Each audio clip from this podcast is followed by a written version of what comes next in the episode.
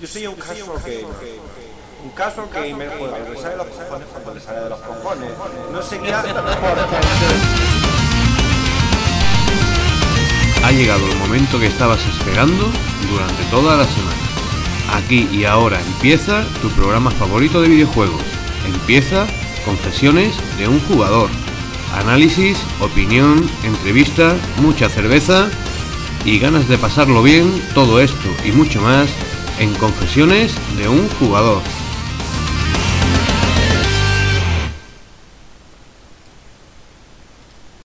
Hola, hola, hola, bienvenidos a una nueva edición de Confesiones de un jugador. programa 121, Capicúa. Efectivamente, yo soy Ravenflow, os doy la bienvenida al programa. Y yo soy Leafcock. Eh, Livecock.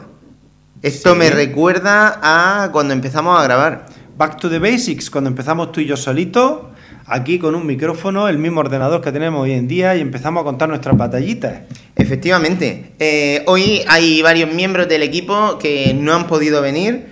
Debemos empezar señalando la ausencia en los últimos programas de nuestro querido Antonio Rosa, el señor Rosa. que ha vuelto a ser papá. Desde aquí le damos un gran abrazo y un besazo Un para besazo. él, su señora y sus dos preciosas hijas. Madre mía, estamos muy contentos de la llegada de Julia. Mm, enseguida tenemos que ir a hacerle una visita. Sí, sí, ya conocer a Julia que tenemos muchas ganas de verla. Muchísimas ganas. Eh, nuestro querido Salva Spin no ha podido venir. ¿Sabes por qué? Sí, por trabajo como siempre. No. Sí, sí, eso también es trabajo, ¿eh? Ah. Pica- eh, yo, yo le damos pico pala. Este pico trabajo pala. he estado yo revisándolo y está buenísima. Sí, sí, sí, sí, sí. Pero pico buena, pala. buena, ¿eh? Sí, sí, que está, está bastante aceptable. Que la además, antes de venir, eh, le he enseñado a la señora Flow, de esto en plan que dice, vamos a marujear un poco.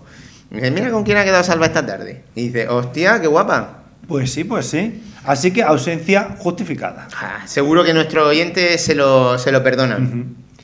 Eh, el resto de chicos tampoco han podido venir, así que regreso Al pasado, back al pasado. basics. 120 programas más tarde, aquí estamos tú y yo. Eh, Pedro, ¿qué tenemos para hoy? Veamos. Pues mira, vamos Tenemos a un tener consejo. Un briconsejo muy interesante en el cual damos unos hechos, ni, ni los corroboramos, ni los defendemos, ni los atacamos, sobre cómo bajarse música en tu dispositivo móvil. Sí, eh, es una cosa que, que bordea.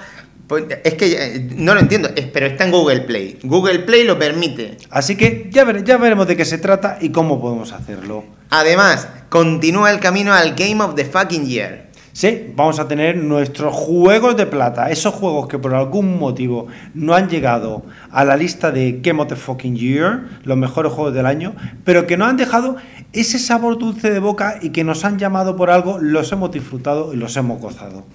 Además, vamos a hacer eh, un sorteo. ¡Ole! A ver, ¿qué se sortea hoy por aquí? Pues un juego, ¿no, tío? No vamos Sí. a sortear aquí una mamada, pues no, un juego, un juego. Me siento, me siento muy aliviado. Mirad, eh, entre todas las personas que estáis escuchando este programa y os pasáis por nuestro foro www.confesionesdeunjugador.es y os metáis en el post del programa y dejéis un comentario, vais a entrar en el sorteo de una clave de Steam para el juego de microgestión eh, y desarrollo urbanístico Cities in Motion. Toma ya. Pero, Pedro, me siento generoso. ¿Ah, sí? Estamos aquí hablando de- del camino al Game of the Fucking Year y demás. Y Pedro, Yeah. meto un segundo sorteo. Toma ya. Uno de mis juegos favoritos. Aquí te digo yo cuál es. A ver, ¿cuál es? Hombre, The Elder Scrolls Oblivion. Sí. Eh, además, edición eh, Gofty con, con todos los DLC y eso. Joder, que de puta madre. Así que simplemente- Oye, ¿puedo participar yo? Pues si quieres, Oye, a ver si me toca. si te toca, mm, se lo daré a uno, al siguiente oyente. Qué que cabrón. salga. No, no es por nada. Es Que sí, que sí, coño, que sí, que estoy de coña. Eh, Pedro, aparte de eso, hay un momento del programa en el que tanto tú como yo tenemos 15 segundos para contarle al mundo qué hemos jugado, qué música hemos escuchado. Y cualquier otra cosa que no salga de los cojones. Sí, sí, sí. Eh, ¿Tiene algo de beber por aquí? Pues sí, mira, yo tengo una buena cerveza y tú. Luego te lo digo. Vale, vale. Comienza Confesiones de un jugador 121.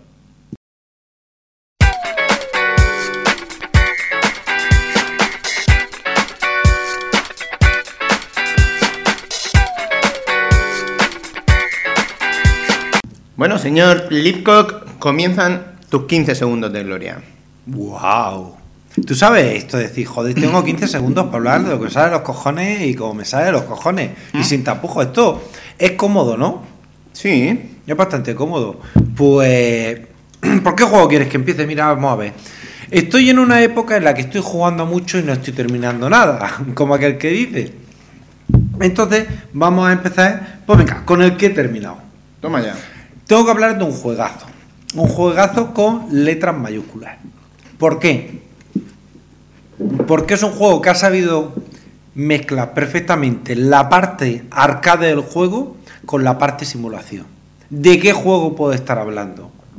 Arcade, simulación.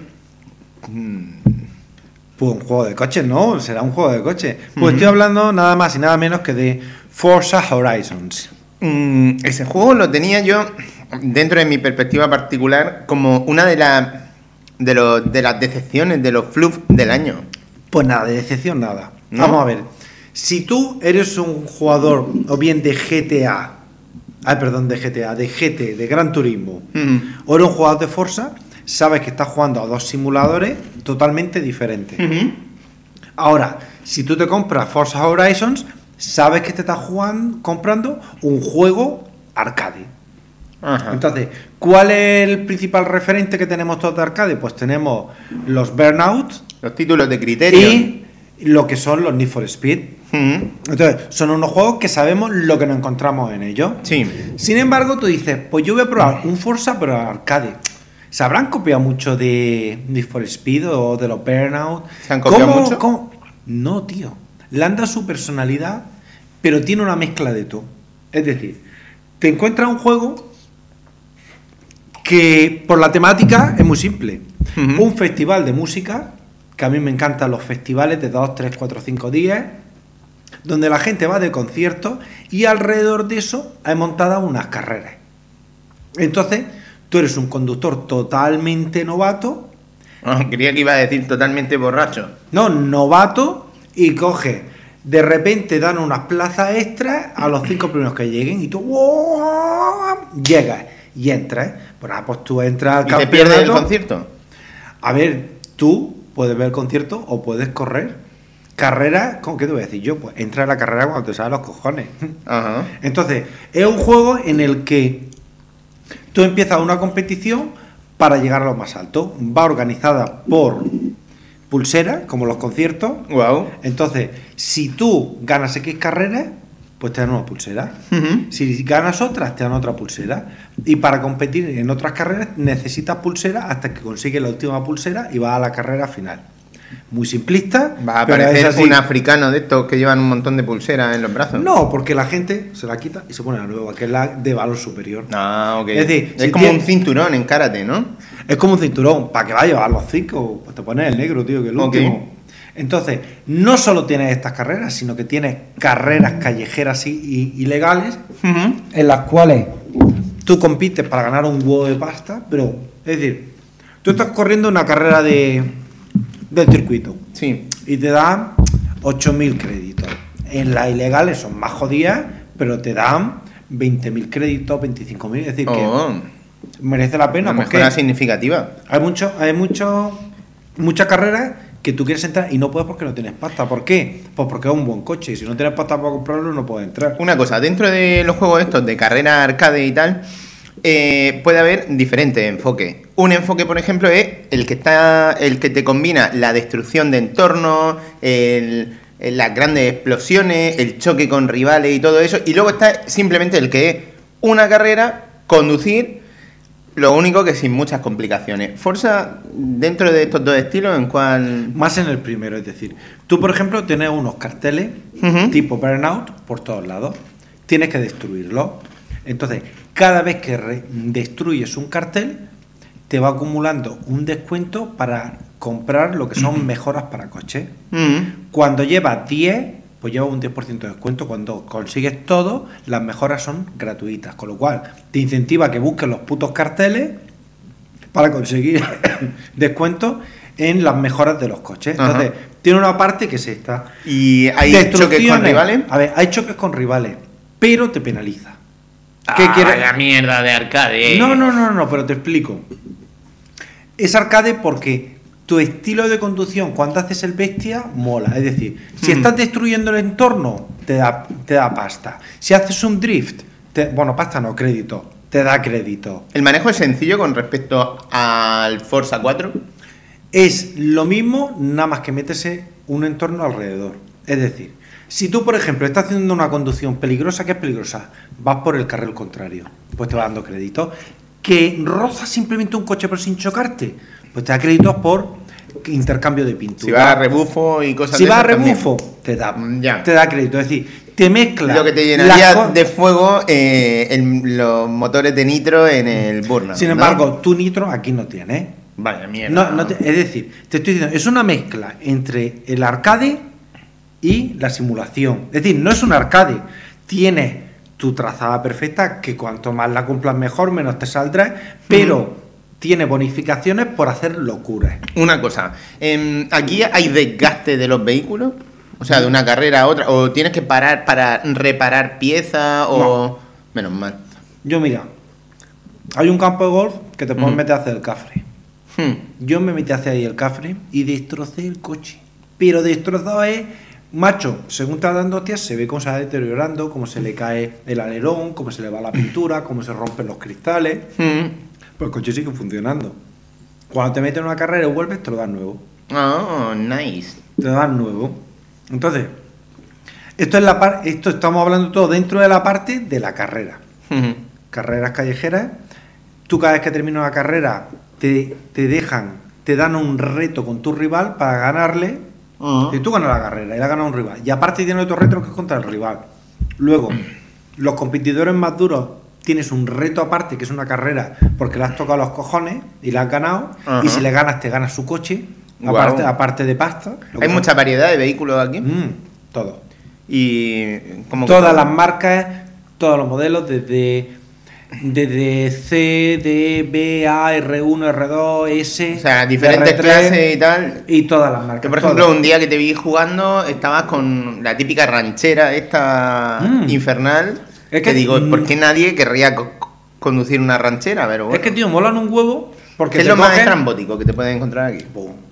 A ver, hay unos coches que te pueden encontrar abandonados. Tienes que buscarlos. Te dicen por la radio. Tú tienes una radio, ¿no? Hay principalmente tres emisoras. Una que es con música boom, boom, pulse, que es discotequera cañera, otra que es de rock y otra que es como de, de chill out, pero bailable. Entonces, te van anunciando que hay coches abandonados y te indica la zona, pero tú tienes que buscar las zonas. Entonces, los coches que ahí te encuentras, te encuentras desde un testa rosa, te encuentras maravillas, realmente maravillas. Cuéntame un poco de la música. La música, Porque eh, ¿ha- ¿te has encontrado algún grupo en concreto? Yo me he levantado un momento a ver si encontraba el manual de instrucciones, pero no lo tienes dentro de la caja.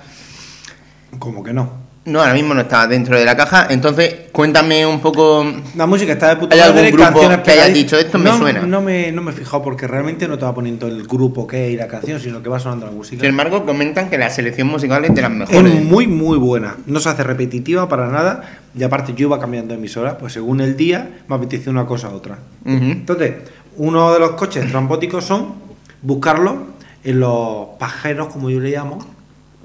Pajeros. Sí, los pajares.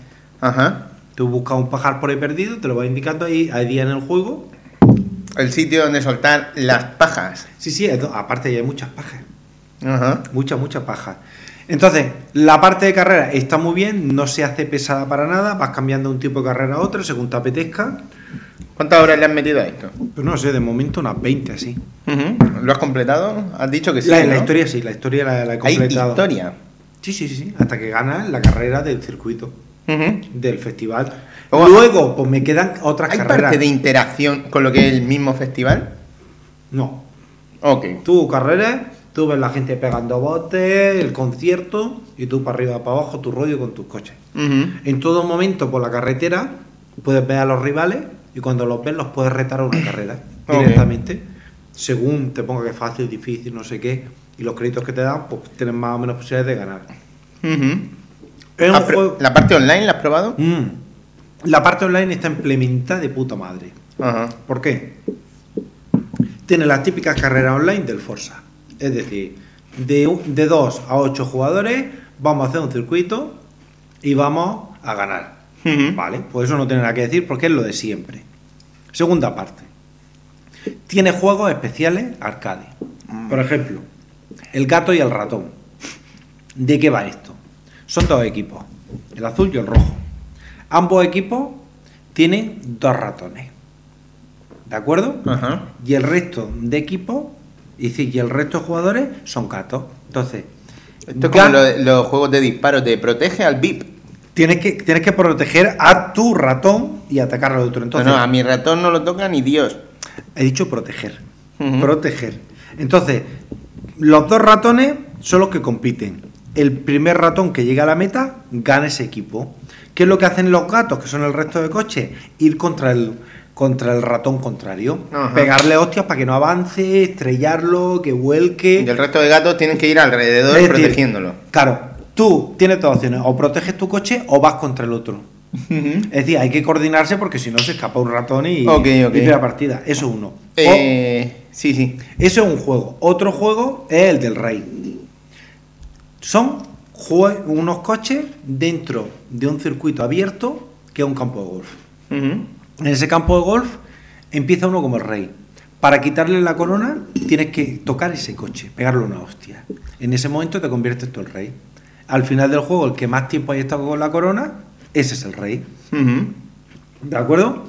Y tiene más, es que ahora mismo no me acuerdo de los otros juegos. Em, ¿Sabes si algún miembro de nuestra comunidad de confesiones de un jugador Sí. lo tiene o si le da al juego? Que, que ¿O yo haya visto que lo tengan, lo tiene Cloud FRN, lo tiene Junco Star y no conozco a más gente que lo. que ¿Has llegado a coincidir con ellos jugando? O... No. Ok, ok. De hecho, no hemos, no hemos coincidido. Lo he intentado, pero ha sido misión imposible. Esto hace poco ha bajado de precio un poco, ¿verdad? Yo me lo compré en rebaja, porque lo pusieron a 40 pavos y tenía un vale de 10 euros de cuando me compré Assassin's Creed, Assassin's Creed 3 Ujú. y por 30 pavos me lo compré. Entonces, 60, pues no lo pagué en su día porque no lo quería justo el precio. Ahora, por Ya. 30 pavos, sí. Todavía me queda mucho por hacer y es de esto de que cuando me apetece me echo mis carrericas. ¿eh? Ok. Bueno, segundo juego. Un juego, más que nada, que ha llamado mucho la atención. Es un juego que a la gente le ha intrigado, le ha intrigado. Hay gente que dice, wow, me pone cachonda la zorra esa, tal. ¿Cómo? ¿Cómo que la zorra? Sí, sí, porque es una mujer muy astuta. Ajá. ¿De, de- de qué estamos hablando? Estamos hablando de Catherine. Ah. Un juego que ha salido para las grandes plataformas, en el que tú eres un chaval de 32 años y te encuentras con unos dilemas. Tú tienes una novia de mucho tiempo y una noche borracho con los colegas en el bar, pues sin quererlo, terminas teniendo un affair con una tía 10 años más joven de tú, que tú de 22 años, unos ojos azules preciosos y un tipazo de la hostia. Oh. Pero aparte es una tía sin complicaciones. Es una tía que te deja hacer lo que te saca el rabo, es una máquina en la cama y quiere ¿Qué, qué más, quiere de más ti? y ¿Qué más. quiere de ti? ¿Qué quiere de ti? Tu polla. quiere tu polla. Ajá. Pero. Entonces- ah, ¿Has dicho que este hombre está comprometido? Sí, sí, está comprometido. Pues nada más que cuento esto porque es el principio del juego. es Entonces- decir, es, es un juego Dilemas. en el que tú te enfrentas a un dilema moral entre tu novia o tu escarceo amante. Ujú. Tiene un mundo que lo rodea donde hay detractores, donde hay gente que dice que vaya a su bola y que haga lo que le dé la gana, etc. ¿Cuál es el tema del juego? Este juego es un juego de puzzles, en el que tú tienes que ir ascendiendo por unas pirámides de cubos para sobrevivir. ¿Qué representan esa- esos, esos puzzles que. Pues te cuento. ¿Cuándo los juegas? Te cuento. Tú cuando te duermes es cuando entras en tus pesadillas. Ajá. Estas pesadillas solo le pasa a la gente que es infiel. Solo a la gente que es infiel. Yo no tengo pesadillas de esas. ¿Tú tienes pesadillas? Ninguna. Ok. Cero patatero. Bien, bien. Chicos, si alguien tiene pesadillas, eh, eh, Entonces, no le pongáis este programa a vuestra hay pareja. una leyenda eh, y está apareciendo en la ciudad mucha gente muerta, aparece como piedra cuando dentro de la pesadilla no supera el reto de subir la, la pirámide de cubo. Entonces tú, noche tras noche, te vas enfrentando a pesadillas y tienes que ir solventándolas. Obviamente, el truco de este juego es ir aprendiendo técnicas para poder ascender, porque no es fácil. No es fácil, es muy jodido, ¿Son divertidos estos puzzles? muy divertidos. Muy divertidos, porque cada nivel que subes te va metiendo una complicación nueva. Te va metiendo otros tipos de bloques o te otros tipos de monstruos. Y todo, todo tiempo estás, estás compitiendo con otros cheaters, con otros cabrones, por decirlo de alguna manera. Cabrones no, eh, pone cuerno. Pone cuernos. son- Infieles. Sí, pero al final son cabrones. ¿Qué es un cabrón el que pone cuer- cuernos? Aparte del macho. Y aparte es que los cabrones. El cabrón son- no es el que lleva los cuernos, Pedro. En mi playbook. Eso es un, cornudo o una cornuda. Vale. Es el cornudo o la cornuda. Ok. Entonces es muy simpático porque van todos de borregos con sus cuernos. Entonces, no quiero contar nada más y solo digo.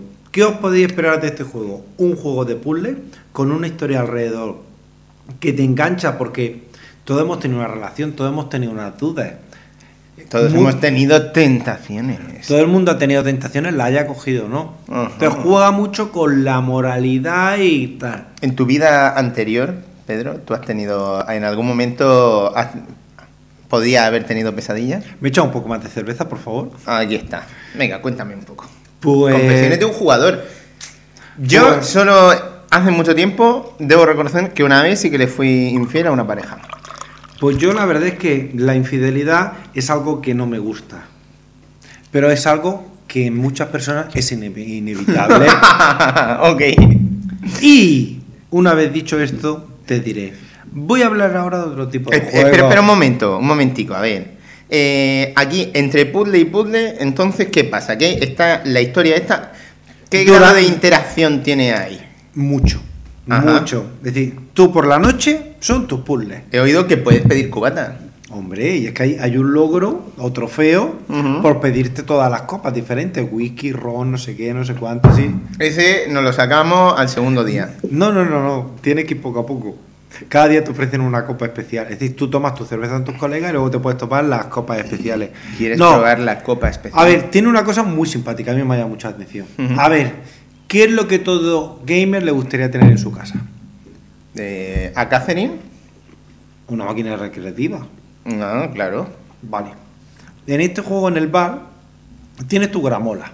Es decir, el tío cuando no está en el bar, pues está en el restaurante o está tal, pero al final termina en el bar con los colegas. Ajá. Comentando el día y qué es lo que ha pasado. Pones tu música, la gramola, la vas poco a poco soltando. Tienes tu máquina recreativa, Guau. que es lo mismo que el juego principal, pero pixelado y te viene muy bien para probar técnicas e ir subiendo. Ok. Una máquina recreativa de puta madre. Ujú. Tiene gente en la barra del bar que son carneros que están dentro también de la pesadilla. Ajá. Tú no tu cara me suena. Tú no lo sabes porque ahí van de carneros. Pero, por ejemplo, uno que tiene el pelo largo, pues luego te encuentra un carnero con el pelo largo. Ah. Coño, si es este. Entonces, tienes que interactuar con él y hablarle para ayudarle o joderlo, lo que tú quieres. Aquí, Entonces, tú ahí puedes o, perder el tiempo, todo el tiempo que quieras en el bar, o puedes decir, venga, ya me paso al te vas a siguiente. tu- puzzle". No, no, te vas a tu casa a dormir se acabó. Ahora, Luego, ¿interactúas con la novia en algún momento? si se interactúa y cualquier decisión, tú tienes como un medidor hacia el ángel bueno o el malo, el azul o el rojo. Según las decisiones que vas tomando, se te va inclinando la balanza hacia un lado o hacia otro. Y tú en estos momentos eres consciente si eres bueno o eres malo. De hecho, tú tienes tu teléfono móvil Ok. y la novia te llama. Tú si quieres le contestas o si no, no. L- ¿Tú le sueles contestar, Pedro? Yo sí. La amante te llama, ¿tú la contestas o no? Te mandan mensajes, lo lees, si quieres contestas, contestas, si no, no. Es decir, ¿Qué te parece? Háblame un poco de las mujeres que hay aquí. ¿Te, te molan? Súper cachondas. ¿La Cacho- novia qué tal está? A ver, la novia es una ejecutiva que tiene un polvazo que te mueres. Ajá. Pero claro, quiere cosas serias. mm, Bueno, un videojuego, ¿hasta dónde puede llegar la seriedad? pues nada más empezar el videojuego te pide matrimonio. Es algo que hay que pensárselo muy bien. Oh my god. Es decir, una cosa es, estamos juntos, otra cosa es, ¿te quieres casar conmigo? Hay un paso, ¿eh? Tienes 32 años, ya te puedes empezar a plantear las cosas. Mm. En fin. Y ya se lo plantea. Ok. Pero ¿y él? Ok, ok. ¿Quiere un compromiso o quiere seguir follando por ahí con jovenzuelas? Cuéntame de la jovenzuela. esta. La jovenzuela es espectacular. ¿Quién te pone más cachondo? La jovenzuela. Ajá. Es decir, con la Porque es jovenzuela... más, más fresquilla, ¿no? No es que tienes eso explícito en la cama. Entonces, hay una pesadilla, es que no quiero contar nada. ¿En algún momento te has puesto cachondo jugando a esto? Si te pone, te pone, porque, mira, hay una pesadilla, es que no quiero hacer spoiler, no, No, lo puedo no, contar. no, no lo lo cuentes. puedo contar. Pero tú imagínate, es que no te lo puedo imaginar. Luego, luego te lo cuento sin micrófono.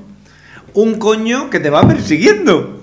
Y es todo porque la noche anterior había tenido sexo oral y como es muy jovencica nunca le habían comido el coño y ella estaba como loca por la mañana y decía, nunca me habías hecho eso. Y claro, tú entonces relacionas esas patas que veías ahí con una lengua que te perseguían en los puzzles para matarte. Te atormenta. Y era tus la lengua y el coño. Él no sabía por qué estaba soñando eso, porque él había comido el coño de la jovencita y estaba como loca. Toma ya. Entonces, se despierta por la mañana. Aquí y- lo que pasa es que explícito, explícito y gráfico que diga Dios, ver. aquí no se ve. A ver, un rabo penetrando un coño no se ve. Ok.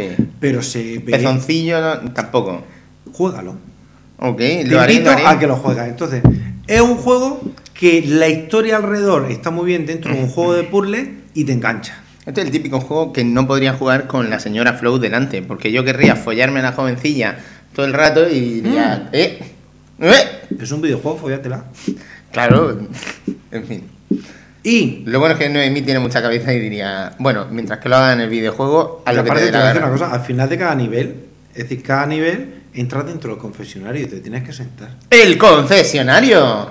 Y en el confesionario, como en nuestro foro de www.confesionesdeunjugador.es, siempre te hacen una pregunta y tienes que tomar una re- respuesta A o B. ¿Culo o codo? Y ahí te tienes que mojar. Siempre la respuesta A es hacia Catherine con K, la novia. La respuesta B es hacia Catherine con C, la amante. ¿Te gustan los coños con sabor a bacalao o te gustan con sabor a miel? Nada sabe tan dulce como tu boca. Ta, ta. Tan solo una cosa que no se nombra. Oye, esto tiene buena pinta. Eh, un juego Diferente. Un juego de, de puzzles diferente, con una historia alrededor que enriquece. Siempre tenéis, si queréis, una buena. Review del juego. La review que hizo nuestro compañero el Chicho en capítulos anteriores de Confesiones de un Jugador. Así que yo, de mi opinión casual, para una buena opinión, ahí siempre tenéis la del Chicho. Bien, bien, bien. Eh, ¿Qué más tenemos por ahí? Pues mira, el resto es de, de hacer dedos.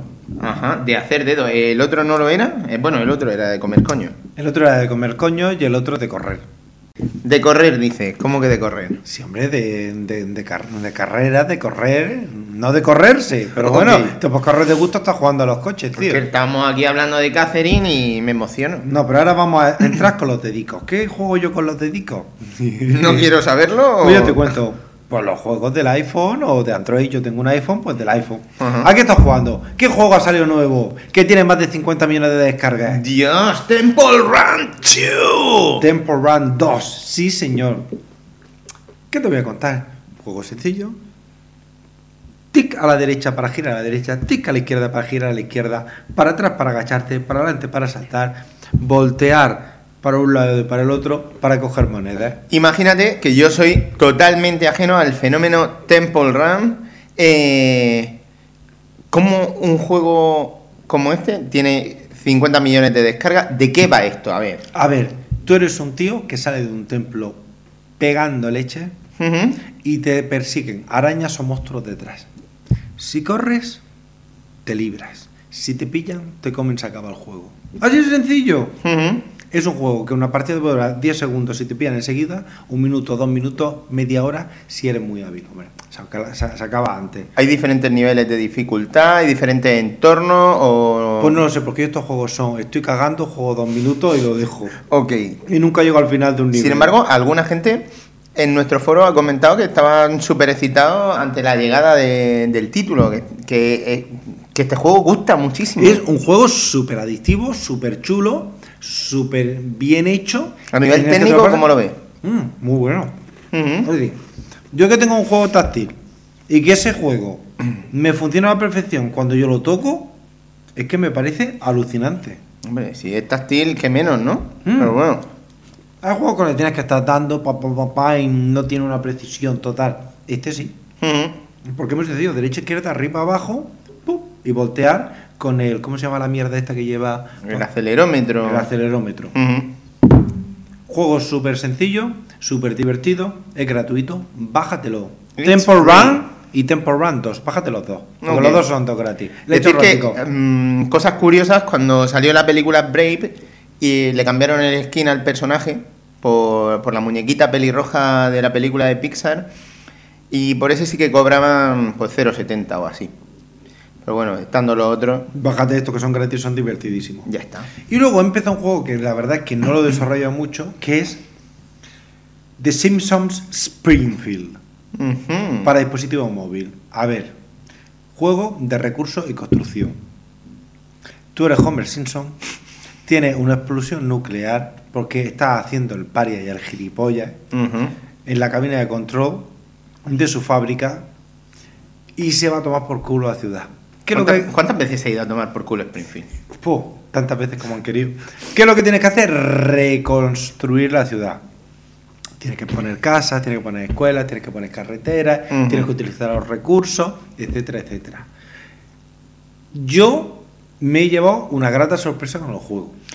Este es un título que yo he escuchado varias veces, precisamente en el podcast Video Game Outsiders, a uno de los comentaristas hablar y decir que, que vuelve mucho a este título. Es de carácter freemium y, y básicamente es como, como un juego de Facebook, ¿no?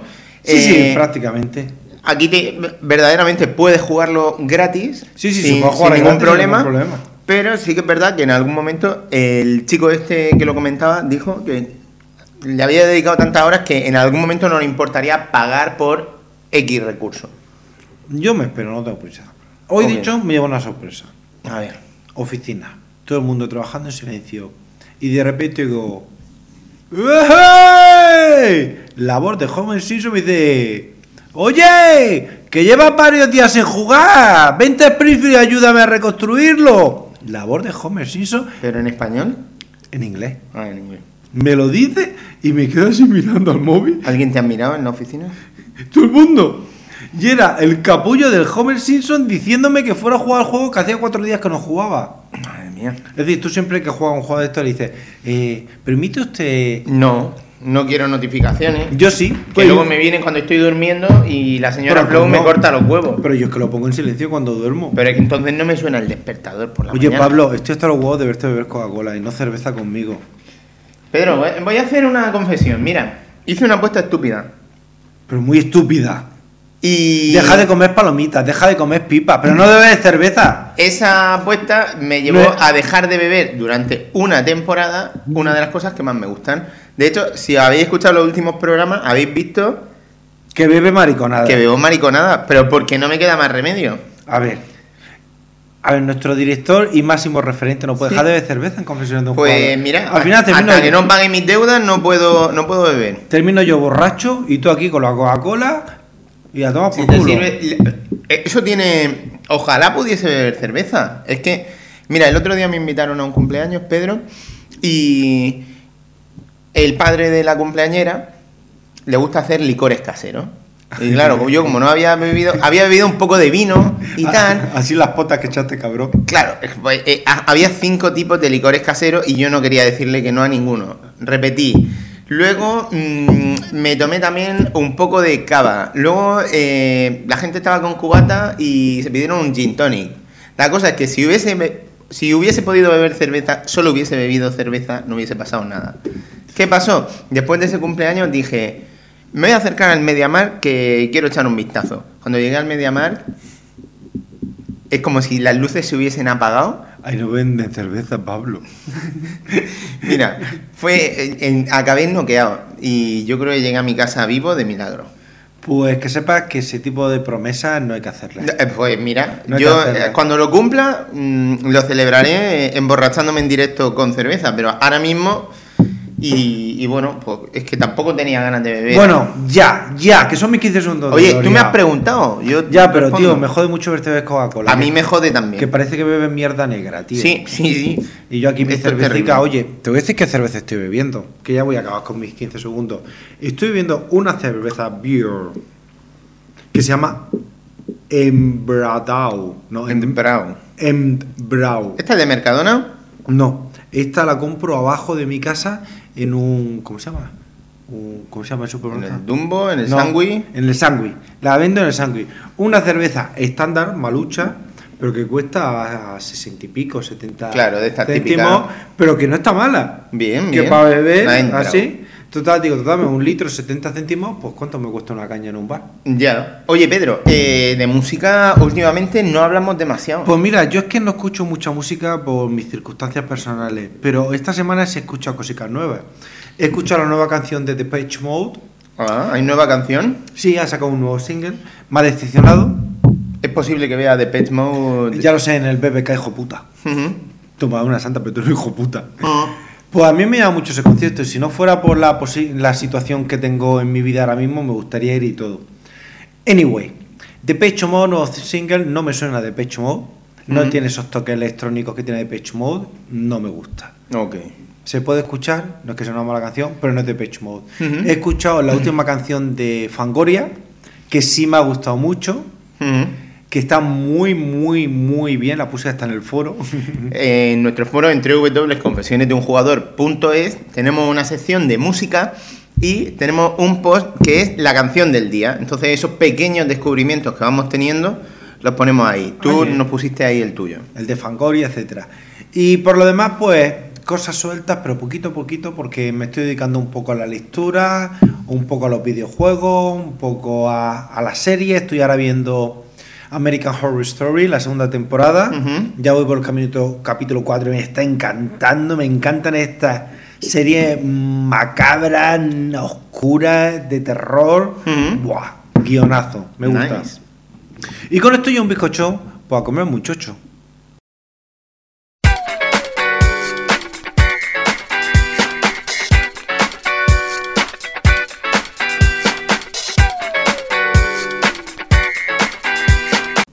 Bueno, bueno, bueno, Pablo, llegó el momento de tus 15 segundos de gloria. Yes.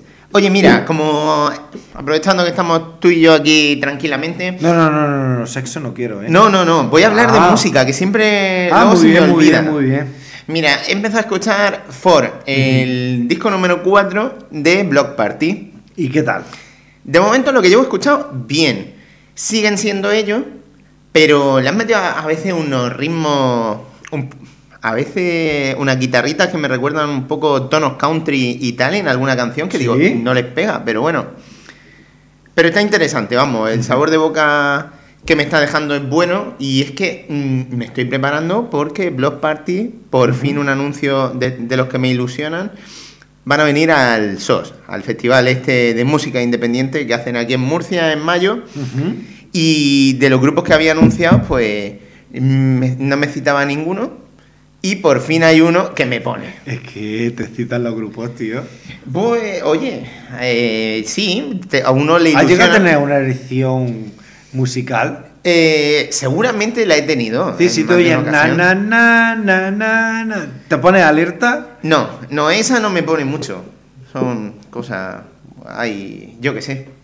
Oye, hablando de eso, ¿sabéis que acabamos de hablar hace un momento de nuestro foro? Pues en nuestro foro también, en la sección de música, se creó hace poco eh, un post que era música para hacer el amor. Así es, así es. Oye, hablando de eso, hace poco también está escuchando a una cantante eh, británica que se llama Katie Melua.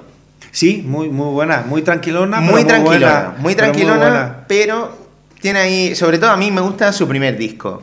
Que tiene ahí temas como la de One Million Bicycles, Mm. una versión de Just Like Heaven de The Cure y la de Crawling Up a Hill. Pero eso fue su disco debut, pero luego ha ido creciendo mucho y hasta ha dado conciertos en el O2 Arena, ahí en Londres. Ahí No, al no, lado de la, la vive tu tía auténtica, a mí me gusta. Sí, también he recuperado un- una artista muy poco conocida que se llama Rachel Yamagata. Qué Que nombre, por Dios. sí, Es es música así ligerita, agradable, en plan cantautora. Uh, suena rollo. No, pero eh, a mí, por ejemplo, hay una canción que se llama Warm Me Down que me mola de ella.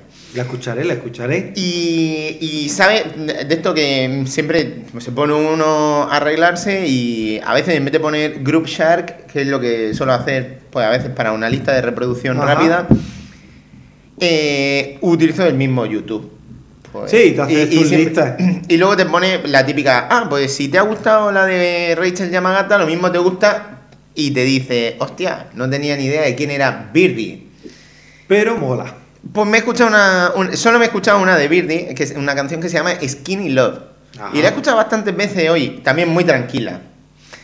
En plan música para hacer el amor, de las tres que he dicho, eh, creo que Katie Melua es para un ritmo lento, así de esto que dice, oh, Te quiero, voy a acariciar. te- quiero tomármelo con calma. Te voy a disfrutar poco a poco. Sí, eso está bien. Hablando también de eso, recomiendo una emisora, si tenéis el Tuning Radio, la aplicación está para Mm. teléfonos móviles, tabletas y demás, eh, pues tiene el buscador, ¿no? Eh, se llama, es una emisora rusa que se llama Caprice Chill Out. Mm, para echar ahí unas sesiones buenas de, de amor intenso, Mola. de amor corporal y tal, eh, la recomiendo, la recomiendo. Ok, ok. Pero tío, esto es un programa de videojuegos. Sí, mira, eh, te voy a contar una cosa, un- una confesión. Uh. A veces hacer un programa de videojuegos, además como el nuestro, en el que siempre hay que hablar de algo, y además yo que suelo follar...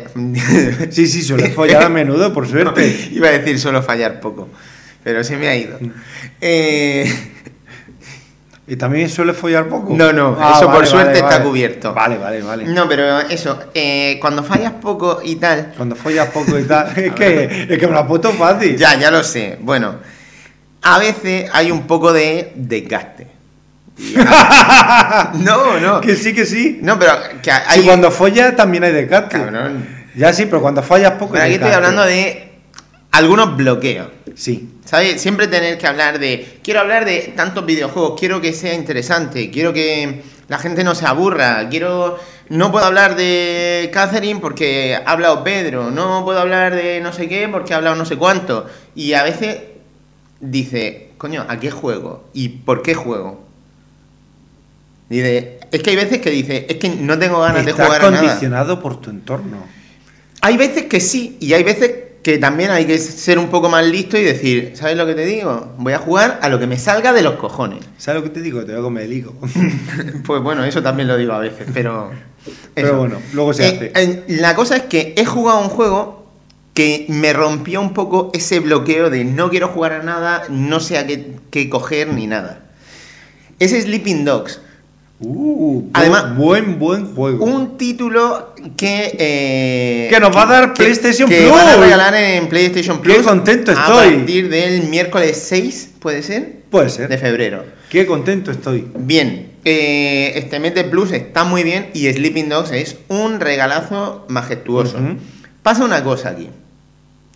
Y lo que pasa es, yo le- a este título le he dedicado unas 15 horas, 16, pero mm, se le pueden echar 40 a las que uno quiera. Es un platino fácil y eso, y, y me lo he pasado muy bien. Me ha encantado, pero sé que nuestro compañero Fermín tiene muchas ganas de hablar del título.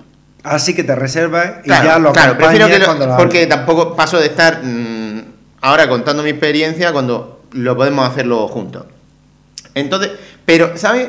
Quería al menos expresar que ese es uno de esos títulos que me han devuelto el disfrute de jugar, ¿sabes? Mm, Eso nunca hay que perderlo, tío. Si pues, no... Pero a veces te pones tonto. A veces te pones tonto y necesitas mm, pues, recordar para qué coño jugaba. Esa sensación de pasármelo bien, Ajá. a mí me pasa mucho con los sandbox. Ajá. Yo, por ejemplo, esa sensación eh, inolvidable de Saints Row the Third, de Ujú. decir qué macarra y qué bien me lo estoy pasando. La he tenido con este juego. Voy a contar una anécdota que no quería que se me olvidase, graciosa. Yo, con mi alumno en, en ASIDO, la Asociación para Personas Ajá. con Síndrome de Down de Murcia, hago un programa que se llama La Radio de ASIDO. Sí. Y el otro día, eh, dos alumnos míos querían hablar de videojuegos. estuvieron hablando de Call of Duty Ajá. y de GTA. Ajá, qué típico. Claro, pero GTA es eso, el sandbox por excelencia. Así es. Y me estuvieron contando las cosas que a ellos les gusta hacer en GTA. ¿Qué le gusta? Les gusta. Pero además, lo decían, se creó una dinámica en plan. Lo que estamos contando sabemos que es delicado. Pero, claro, pero ellos me dijeron, uno me dice, a mí lo que me gusta es bajarme del coche, coger un bate y dice, y le pegué una vieja. Y te lo decía como... Oye, lo ha hecho que todo el mundo, tío, lo ha Claro, hecho todo el Me gusta coger el bate y pegarle a uno por la calle. Y dice, y me gusta montarme en el coche y saltarme los semáforos. Y, y también dice que le gusta mucho meterse con la policía. Qué cabrones. ¿Sabes? Dice, me gusta coger la motosierra y mm, rajar el coche de la policía. Y claro, eh, había, estaba en ese momento con una compañera grabando y ella estaba como diciendo, madre mía, tal. Y, y yo también decía, hostia, esto si lo escucha un padre fuera de contexto, pero de repente dije, vamos a ver, cualquiera que le guste un sandbox, ¿Sabe lo que es eso? se juega dos misiones, pero de vez en cuando dice, vamos a liársela a la policía antes de apagar. Y, y lo que dije, leche, si lo hace todo el mundo, Porque no lo voy a hacer yo. aquí no vamos a discriminar, esto lo hace cualquiera y, y lo dejé claro un poco también para los padres, ¿no? Pero hablaban con la misma ilusión que puedo hablar yo de, de un juego sandbox y, y de No, esa no. libertad de... ¿Cuántas decir- veces hemos, hemos contado nosotros, tío, cuando estamos jugando al God of War y echamos un, pi- un periquito, tío, un polvo y te vas y dices, hostia, qué guapo, tío, he echado mi primer polvo en el God of War. Ajá. O cuando te vas de puta en el GTA, pues todo el mundo lo comenta, tío. Sí, sí, sí. Ellos no llegaron a... Lo de las putas sí hubiese sido un poco más peliagudo luego a la hora de... ¿Qué coño, polliagudo? Sí, sí, en fin. Pero bueno, eh, agradable. Mira, tengo un juego de 3DS y tengo un par de juegos de móvil, ¿sabes? Para comentar. Tengo más cositas, pero...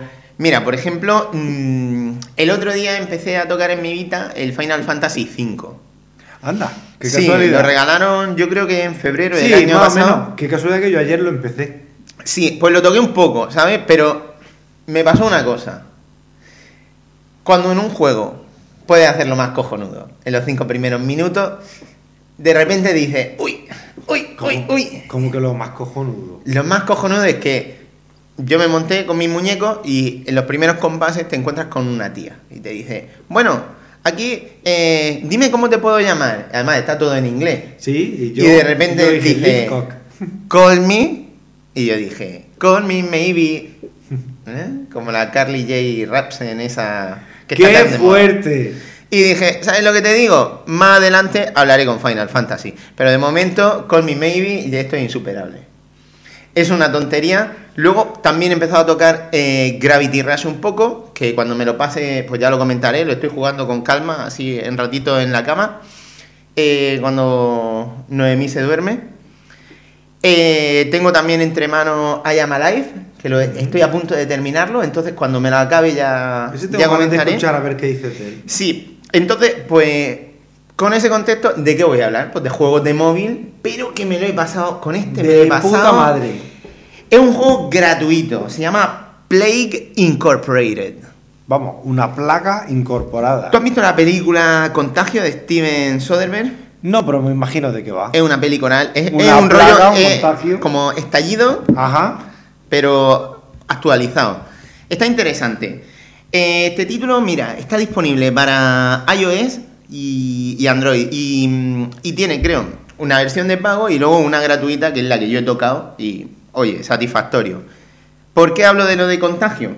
Porque aquí nuestra misión va a ser ni más ni menos que acabar con todas las vidas humanas del planeta. Gestionando un virus. Hostia, qué putada. Sí. Eh, aquí, aunque vaya a exterminar todas las vidas del planeta, no es un título violento. Es más un título de gestión. Eh, aquí básicamente lo que vamos a hacer es que vamos a cultivar un virus desde sus primeras fases y vamos a ir mutándolo para hacerlo cada vez más potente y más de- devastador, ¿no? ¡Hijo puta! ¡Cabrón! Aquí el aspecto visual es minimalista, porque lo que tú ves en realidad es un, un mapa mundi en el que ves que van a ir pasando cosas, ¿no?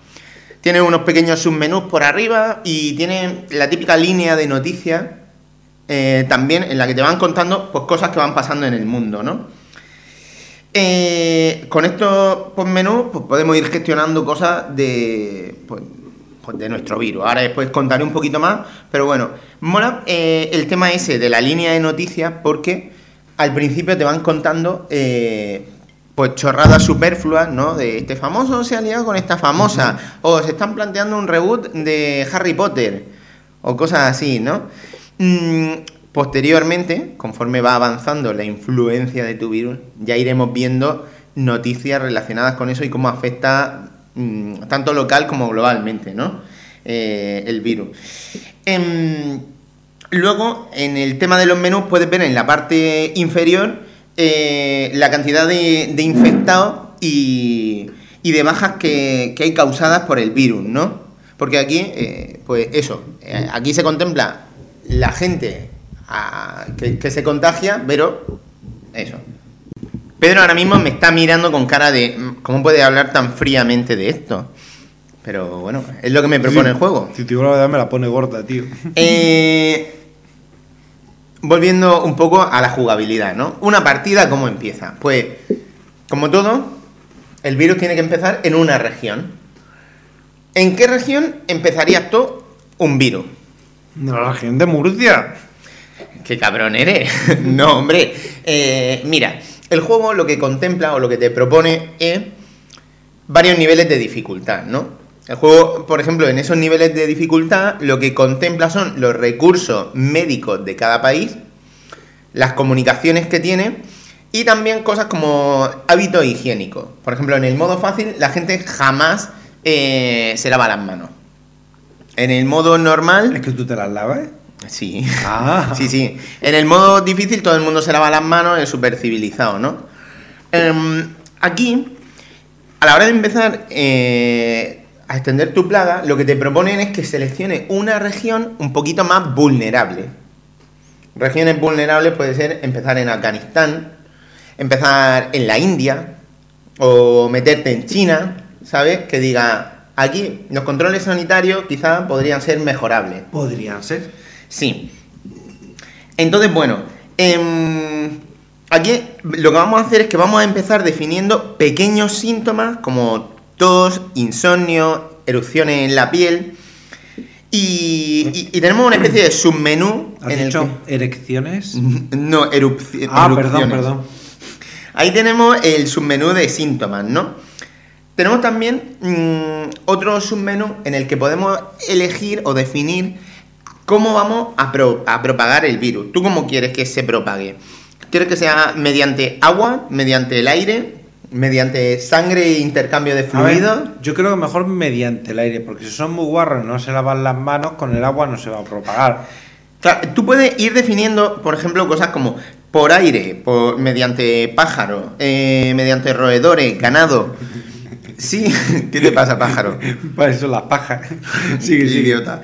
Eh, ento- incluso un virus podría acabar siendo tan potente que se contagie eh, mediante agua, mediante aire, mediante. Y al final podría incluso abarcar pues diferentes posibilidades, ¿no?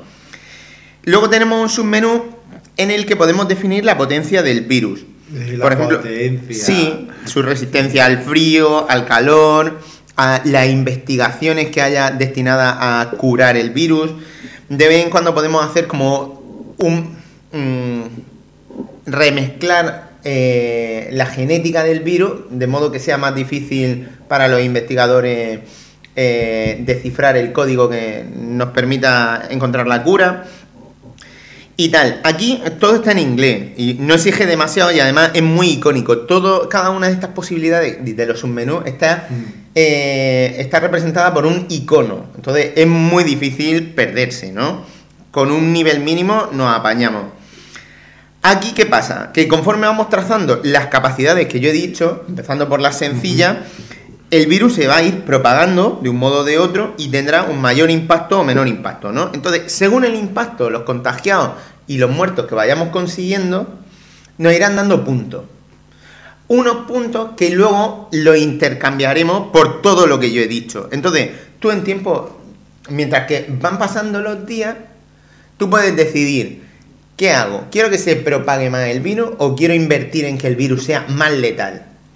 Quiero ir, eh, afectar a poca gente de primera, pero quiero asegurar que este virus, el que lo pille, acabe en coma y tenga una disfunción total de los órganos. Claro, es que ahí puede ir definiendo, ¿no? Y entonces, según cómo te vayas planificando, pues tu virus va a tener un impacto, va a tener una serie de recursos. Qué juego más macabro, tío. Pero no es macabro, porque es súper frío, porque es un mapa del mundo en el que van pasando cosas, ¿no? Además, en este mapa de vez en cuando te salen unas burbujas eh, que habrá que pulsar. Entonces tienes, por ejemplo, unas naranjas que son como puntos extra que si tú estás atento a lo que pasa y hace y eh, pulsa, te dan como puntos extra para que sigan mejorando tu virus, ¿no? Si te encuentras burbujas rojas, quiere decir que el virus se ha extendido a otro país vecino. Entonces, si le das, ya empieza a propagarse. Pero hay un momento, sobre todo si te has organizado bien, que tienes que empezar a darle a todos lados si quieres que el virus llegue a la gente, ¿no?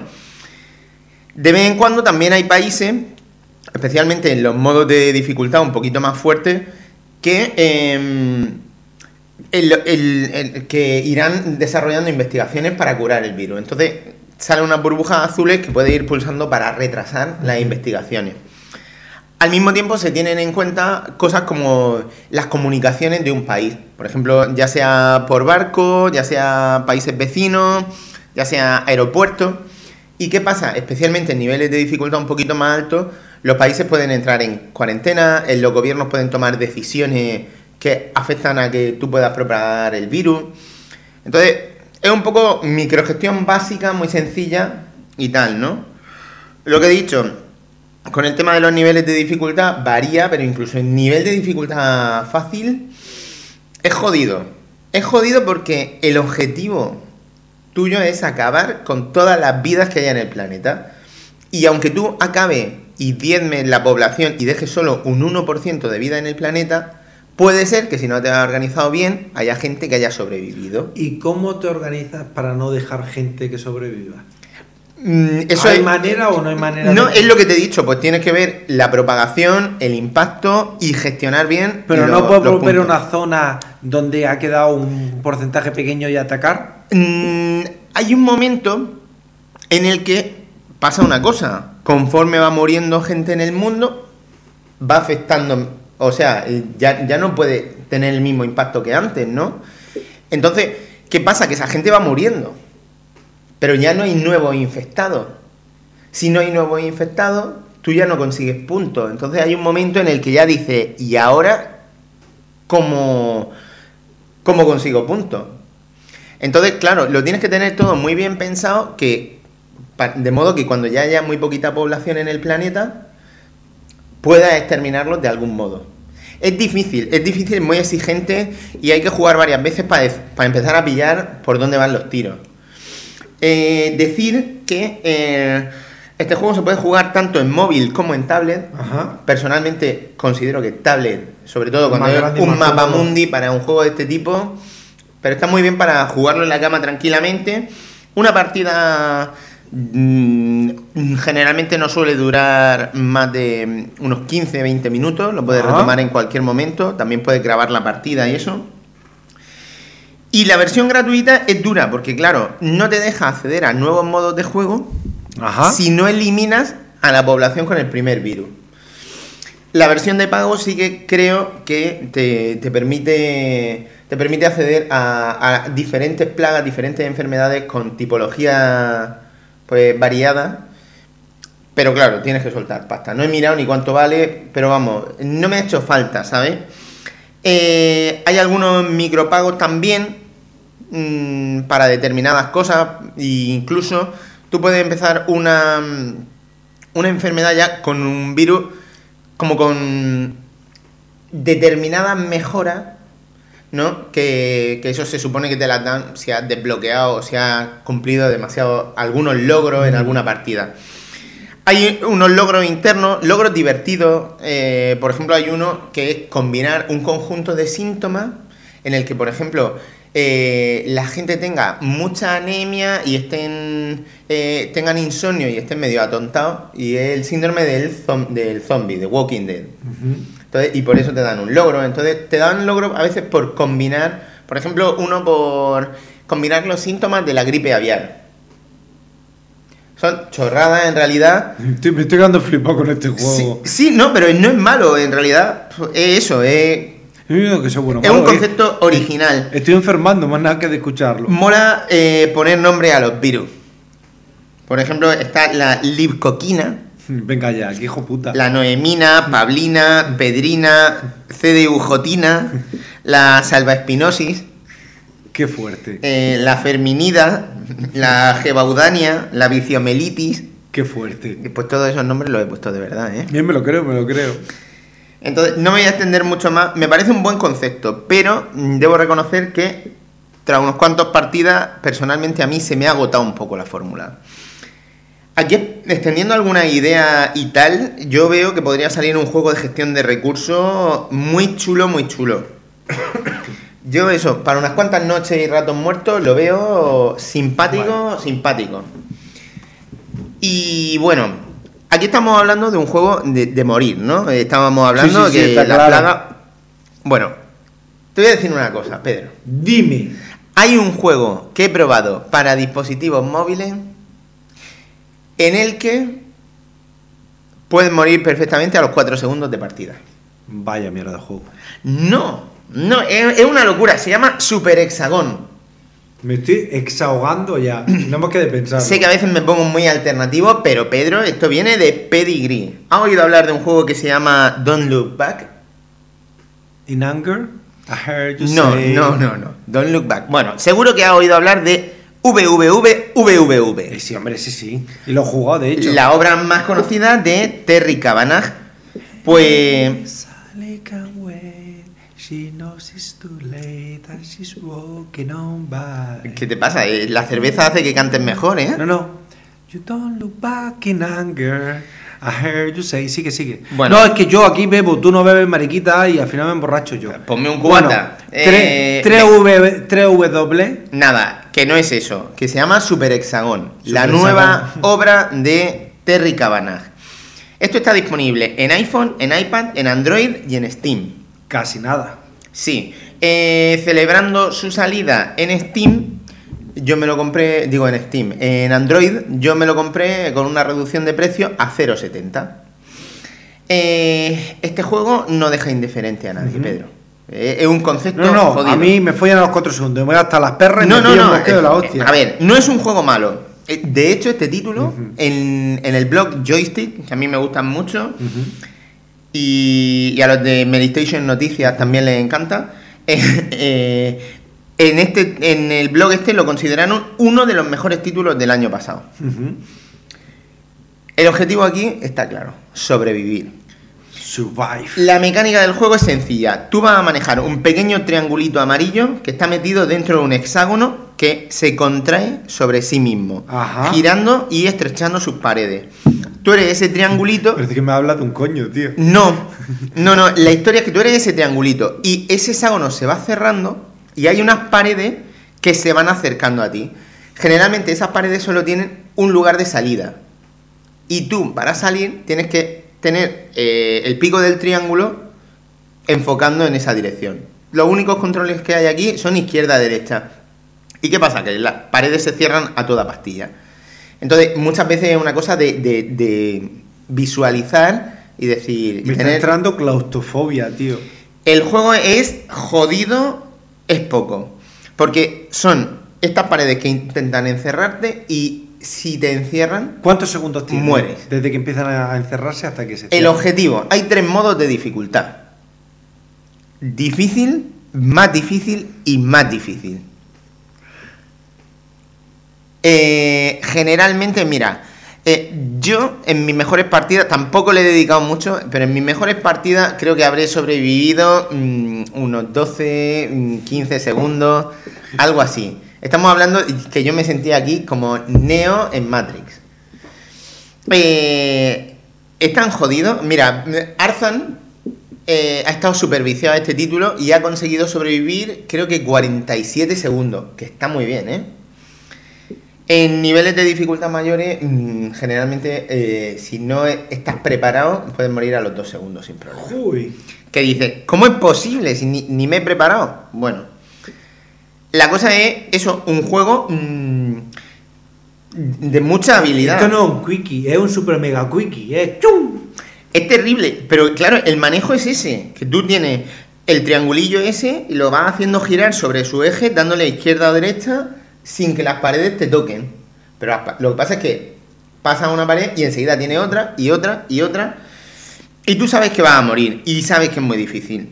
Aquí, parte de la gracia se supone que es gestionar ese estrés y esa presión de mantener el tipo todo el tiempo que pueda. Es tan difícil que eso, que es que hay veces que dices, madre mía, he llegado a 10 segundos, wow, qué, mi- qué bien me ha salido esta partida, ¿eh? Así de difícil es el juego. Mueres pronto y empiezas de nuevo, y empiezas de nuevo, y empiezas de nuevo.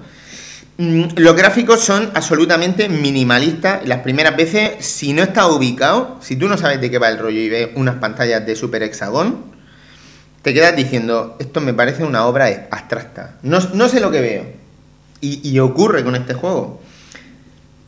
Mm, Aquí, eso, supuestamente tu objetivo sería, en cada uno de los tres modos de dificultad, en esos niveles, tu objetivo sería mantenerte con vida más de 60 segundos.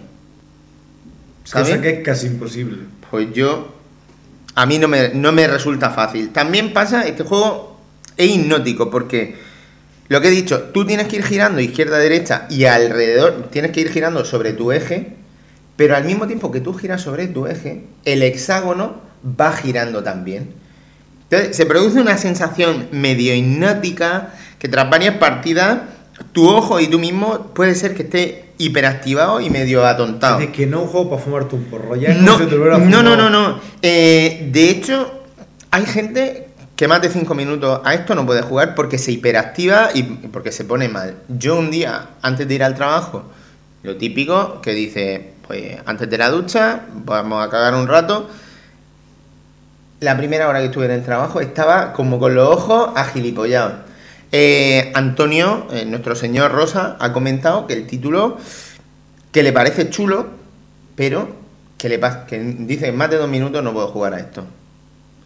So- lo bueno son dos minutos intensos, como, ha- como has podido ver, tú te puedes echar unos cuantos intentos y bueno. El creador este, el Terry Cavanagh, de- dice una cosa curiosa, que es una reflexión interesante. Dice, Super Hexagon es un juego que te enseña a ser bueno jugando a Super Hexagon. ¿Qué quiere decir esto, Pedro? Que tienes que ser una máquina, macho. No, no, no, no. El rollo es que no hay antecedente. Sí, sí, tío, pero tienes que empezar de cero para ser una máquina. Sí, pero pasa una cosa, que aunque tú lleves más de media vida jugando a videojuegos, si tú le das esto a tu novia, o a tu madre, o a un amigo, como no hay nada así anterior, pueden batirte sin problema, porque es una cosa nueva. Sí, sí, sí, sí. Yo lo que he dicho, he pagado 0,70 céntimos en Android. eh, de buenas creo que el título suele estar en torno a dos pavos y medio. Yo dos pavos y medio no pagaría. No me arrepiento de haber pagado esto, pero sé que no lo voy a jugar mucho. Yo no voy a ser como Arzan, que se ha pasado días viciado a esto. Yo reconozco que no me divierto muriendo tantas veces. No tengo un locus de control que me permita decir, vaya, voy a ponerme las pilas o voy a llegar hasta 40 segundos. No, y mis ojos no me lo permiten, no, no me lo paso bien. Lo tienes claro. Reconozco los valores que tiene, porque verdaderamente es algo diferente, es un juego sencillo pero a su vez muy, difícil. complicado. Y, y entiendo que esto a algunas personas les pueda llegar de forma muy especial. A mí no me ha llegado, pero lo valoro. Lo valoro positivamente, vamos. Terry Cavanagh siempre liándola. Eso parece, eso parece. Y ahora la voy a liar yo. Con un título que, bueno, que no sé. Tú has comentado como una cosa negativa el hecho de que yo estoy bebiendo co- Coca-Cola, ¿verdad? Así es. Pues bueno. Sabes que es mala para la salud, ¿no? Bueno, Pero tú no te iba a echar un ron. pues ahora después cuando me lo ponga. Eh, mira, voy a hablar rápido de este título y vamos terminando. Se llama Marvel Super Hero Squad de Infinity Gauntlet. I know it, I know it. Lo he jugado, lo he jugado. Mm. Título para Nintendo 3DS. Y mira, tú habrás oído ¿A ti te gusta mirar las revistas de videojuegos, la, Sí, la prensa sí, online sí, de videojuegos y tal? Lo hago bastante a menudo. Mira, yo también suelo escuchar bastantes podcasts. Mm, me he escuchado el último de Proyecto Chromatic, el último Mary Podcast, el último de Joystick y todos hablan de THQ. Y como de lo que ha pasado con la compañía. Sí, sí, la verdad es que bueno, se ha vendido como una, una zorra. Como una zorra, no. No, No, había dinero. astuta, o sea, Muy astuta. Ha cogido, no tengo recursos, me vendo. Una persona muy astuta. se han ajustado al capítulo 11 este eh, mm, que permite ir vendiendo diferentes activos de la compañía. Y bueno, eh, todos estos programas han ido desglosando estas cosas. Y, y bueno, eh, yo no. Ahora que ha caído THQ, ¿sabes? Eh, Es momento pues, de rendirle tributo, de recordar esas grandes entregas que nos han dado, esos buenos momentos. Pero yo voy a hablar de un título de THQ que mm, no sé si es como pisarle el cuello al caído, pero No, hombre, es que es un juego chorra, tío. Tampoco hay que pisarlo. Hay Bueno. que saber lo que es. Vamos a ver, yo lo voy a explicar, creo que lo, voy a intentar explicarlo con justicia. Mira, este título me lo compré en Saturn hará unos tres meses, me lo compré por 7 pavos. Bien, buen precio. Buen precio. Me lo compré junto a, junto, digo, junto a otras dos atrocidades, también basadas en superhéroes, también a 6 pavos. El Capitán América Super Soldado, que ya comenté aquí, y la versión infernal de 3DS de Thor, Dios del Trueno, Guau. que no tiene nada que ver con una joya 2D que comenté para Nintendo DS, que está muy bien. Aquí este título tiene una orientación pues marcadamente infantil y eh, se basa en una serie de televisión que se llama Marvel Super Hero Squad que nos cuenta las aventuras de una especie de escuadrón compuesto por los héroes más representativos del universo Marvel. Marvel. Aquí no van a faltar a la cita personajes imprescindibles pues como un Spider-Man, Hulk, Iron Man, Capitán América o Lobezno. Y de forma adicional también contamos con la presencia de otros personajes Femenino. Mm, quizás menos, no, no todos femeninos, pero vamos, no tan destacados. Eh, tenemos a la mujer invisible, tenemos a Nova, tenemos a la bruja escarlata, la viuda negra y a un personaje que yo nunca había visto en el universo Marvel, no sé si es que es exclusivo de la serie o qué, que se llama el reptil.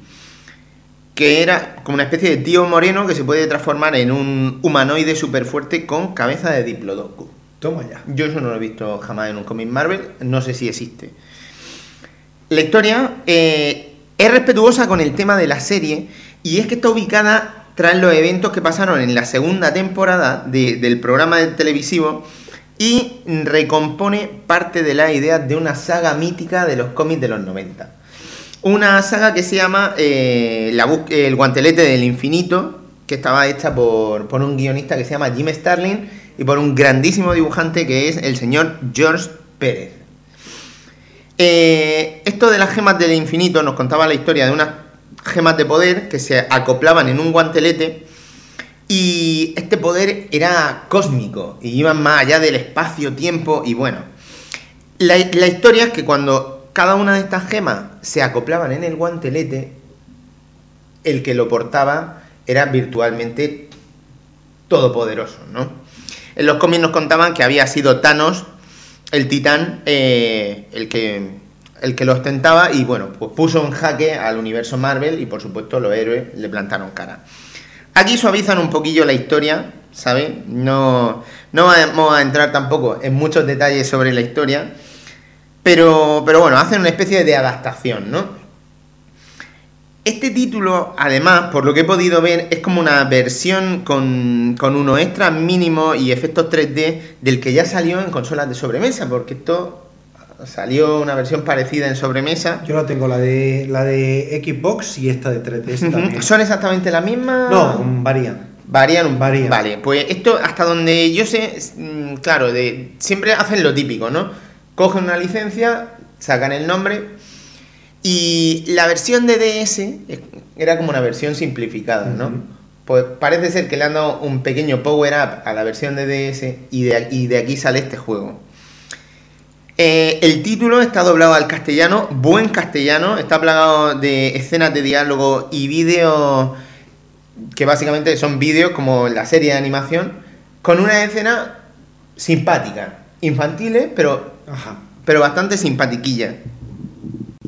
Aquí en lo que respecta a la jugabilidad, nuestra misión, yo antes he comentado que eran seis gemas, ¿verdad? Ajá. Pues nuestra misión va a ser buscar en seis localizaciones diferentes Cada, cada, una, de las gemas. Claro. Los escenarios están planteados con una especie de perspectiva isométrica que me recuerda a un Diablo, a un Torchlight, a lo pobre. Eh, y cada entorno está planteado como una especie de mazmorra. Pero mucho más pobre, ¿eh? Sí, bueno. Sí, sí, de los chinos.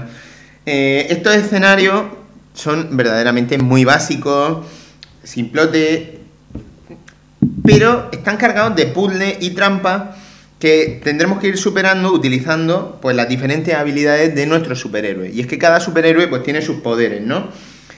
Aquí cuando nos movamos por una mazmorra siempre vamos a llevar dos héroes.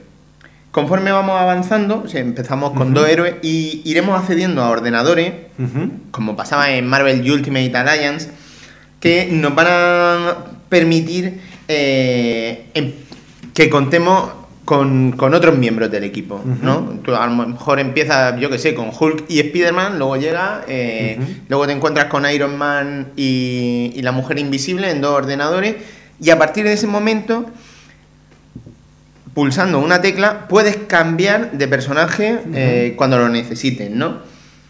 Eh, aquí, entonces, pues, ves que cada poder sirve para una cosa. Por ejemplo, la mujer invisible eh, puede superar rayos de energía que a otro héroe le afectan. La bruja escarlata y Nova crean una especie de barrera protectora que hacen que rayos de energía lo, lo reflejan, ¿no?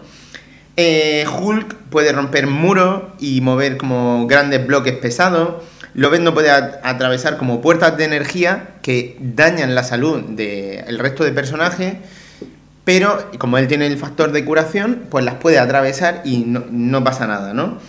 Eh, luego hay personajes como, pues, como Thor, que, que puede invocar el poder del trueno, Iron Man puede piratear ordenadores. Entonces, verdaderamente tú tienes una mazmorra llena de puzzlecillos Y tienes que ir cambiando de personaje. Sí.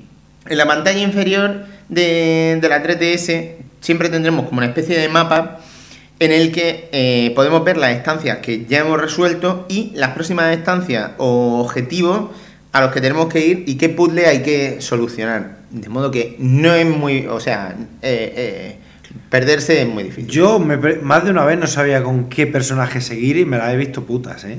Bueno, aquí, claro, de forma. Bueno, ahora después hablaré de ese tema, del tema de los puzzles. Pero bueno, aquí, de forma paralela, aparte de ir resolviendo algunos puzzles, también te tienes que ir enfrentando a algunos enemigos. Pero verdaderamente son unos combates que no son muy exigentes. Aquí es donde yo me he encontrado la mayor pega del juego. Sí, pero Final Bosses hay algunos que sí te los tienes que currar. Sí, eh, mira, lo que es con enemigos pequeños, eh, yo veo que el combate no es fluido. Ah, los pequeños es facilísimo. Es fácil, pero no es divertido. Eh, van lentos, mm, es tosco y yo qué sé. Al final de nivel, lo que tú dices, hay final bosses, cada uno custodiando una gema y claro, pues tenemos villanos representativos, el Doctor Muerte, Magneto, Loki, el hermano de Thor.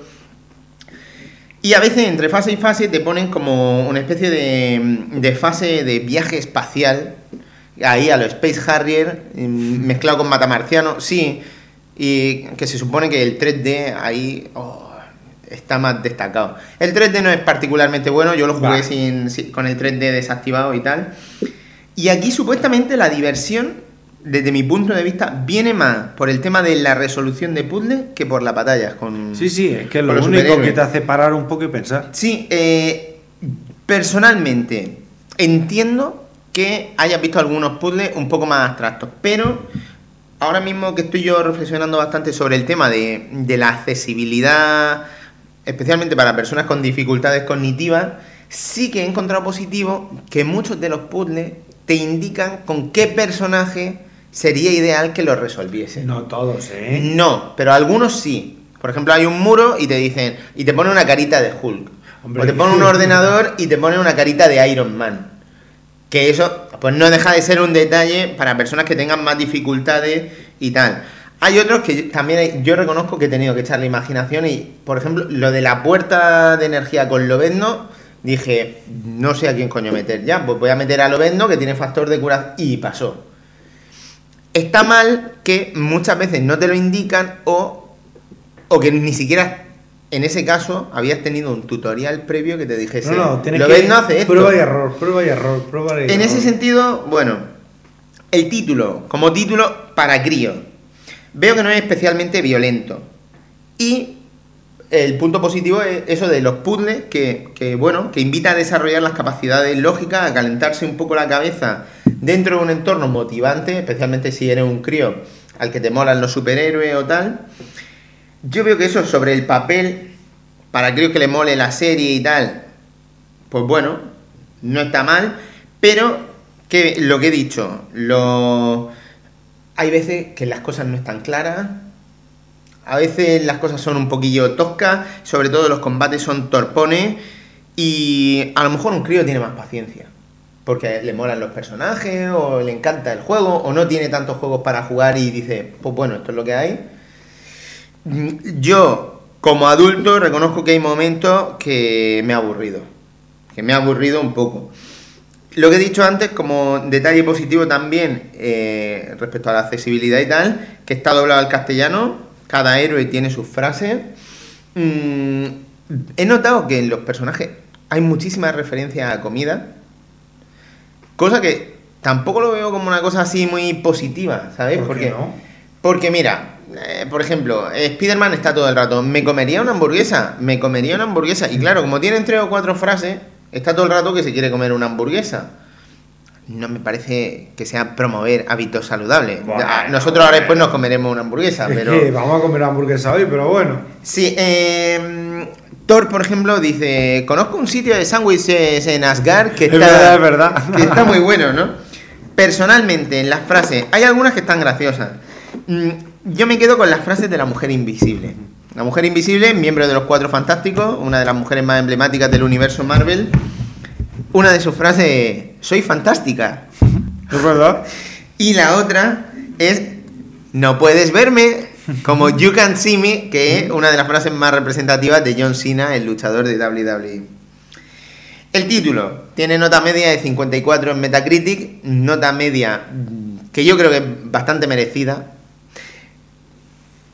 Es normal ya que le falta contenido, es un título corto que acaba aburriendo. No, verdaderamente, yo que sé, más de 5 o 6 horas no se le pueden dedicar a esto, ni. Vamos, y, y no las dura. Eh, para jugarlo un ratito y al día siguiente otro, Yo lo he jugado así. así es como hay que jugarlo. Decir un detalle curioso, cuando ya te piensas que te has pasado el juego, hay un epílogo. No, Hay- no, eh, no lo voy a decir, pero hay un epílogo simpático que dice, coño, no me esperaba yo que iba a pasar esto. Y me hizo gracia. Mm, esto solo lo puedo recomendar a alguien, a ver, que tenga una 3DS, que tenga hijos pequeños, que sean fans de la serie de, televisión o de los superhéroes en general, y que no pague más, de, más dinero de lo que me costó a mí, unos 5 o 6 euros. Unos 5, 6, Sí, 7 sé lo que euros. vale, por eso vale eso ese juego. Yo, por ejemplo, veo gente, a Mr. Ripper, mm, oyente y forero de- del programa y tal, que, mm, que tiene un hijo pequeño y tal. Mm, Incluso me imagino a Antonio, al señor Rosa, jugándolo con Claudia en plan, vamos a jugar a esto, anda, vamos a fijarnos en este puzzle cómo se resuelve. El resto de mortales, sinceramente, huir. ¿Por qué lo he jugado? Pues porque lo tenía, ¿Y lo pillé barato, barato? lo pillé barato y dije, pues ya que lo tengo y me lo he pillado, pues voy a echarle un vistazo, ¿no? Entonces, pues, oye, ahí, ahí queda la cosa.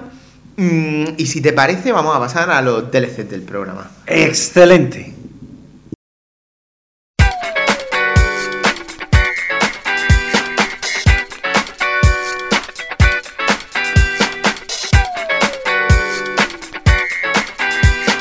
Y llegó el momento de nuestro briconsejo de la quincena. Pedro, ¿has oído hablar de la picaresca española? Hombre, como si yo fuera ruso. Pues mira, mm, a mí me hace mucha gracia, ¿sabe? Porque uno, los teléfonos, los smartphones están ahí y, y bueno, pues la gente te, te va haciendo preguntas, ¿no? Eh, yo el año pasado iba, llevaba a mi alumno a hacer práctica en un restaurante y el encargado de vez en cuando me preguntaba, ¿tú conoces algún programa para poder bajarme música en el móvil? Y digo, ¿cómo que bajarte música? Dice como Tuning Radio o, o Group Shark para poder escucharla en streaming. Y dice, no, no, para bajarme una canción. Y luego ponértela de melodía. Cuando Claro. te suene el teléfono. Claro, eh, o, o- o dice, o para escucharla. Claro, porque yo le, dije eso, ¿no? Pues mira, seguro que a más de uno de nuestros oyentes le han preguntado eso en algún momento. ¿Cómo puedo yo bajarme música en el móvil? Legalidades o ilegalidades aparte, yo no las voy a comentar, simplemente quiero que sepáis que eh, hay un programa en Google Play que a mí me sorprendió, que se llama eh, Simple MP3 Downloader, que si buscas en Google Play también te puede salir como fácil MP3 Downloader. ¿En qué consiste esto? Pues tiene, tiene poco misterio. A ver, ¿qué estás viendo ahora mismo? Ahora mismo yo he puesto la versión que está en inglés. Vemos un anuncio eh, puesto aquí por Google Ads y tres barritas sencillas. Ujú. Un boto- un- una pestaña que dice búsqueda, otra que pone descarga, que te dice el material que se está descargando, y otra que mm, dice eh, library, que es como tu colección de canciones. Básicamente así es como funciona el, el programilla. ¿Qué te parece esta locura? Pues útil. La gente en un principio está muy contenta. Yo esto no sé verdaderamente mm, cómo funciona. Yo solo sé que en Google Play esto está y no lo han retirado. Y ahí está y te puedes bajar canciones. Planteamientos que tengo yo curiosos. Porque Google Play es como, eh, Android en general es como ese campo extraño que dice, vamos a ver, aquí no hay porno, pero, mm, pero esto sí que puede estar aquí. ¿Cuál, cuál es la legalidad? Yo, O la ilegalidad. claro, es que eh, eh, son paradojas que, Es curioso. que no me quedan claras en el Play Store. Yo esto no tengo claro si está en, en iOS. Esto está desarrollado por una empresa que se llama Golden Nugget Apps. Y si tú buscas fácil downloader MP3. Ujú. Mm, la próxima vez que os hagan una pregunta, pues ya sabéis por dónde tirar. Personalmente hay, hay otra alternativa como Google Music para sincronizar tu librería musical con tu teléfono. Eh, hay alternativas como Group Shark que funcionan muy bien, como he comentado antes, pero hay- es verdad que, hay al- que a veces dependen de tarifa de datos Ajá. y te pueden soplar datos. Aquí lo que estás haciendo es que eh, un material te lo estás bajando a la memoria de tu teléfono. Es verdad, luego hay programas de navegación y en la carpeta de descarga de MP3 Fácil Downloader o como te lo llame el teléfono, Pues ahí está. y ahí, mm, pues igual que en cualquier melodía de teléfono y tal, pues lo puedes seleccionar como tono o simplemente puedes... O politono. O puedes escucharlo. O Tono, eh, llevo siglos sin escucharlo de tono politono. A ver, ¿por qué hemos hecho este briconsejo? Ujú. Básicamente porque de- estoy seguro que a más de uno le han preguntado esto. Oye, quería aprovechar este momento del briconsejo porque el, la persona que hizo el último briconsejo de la semana pasada me ha dicho que dé un mensaje.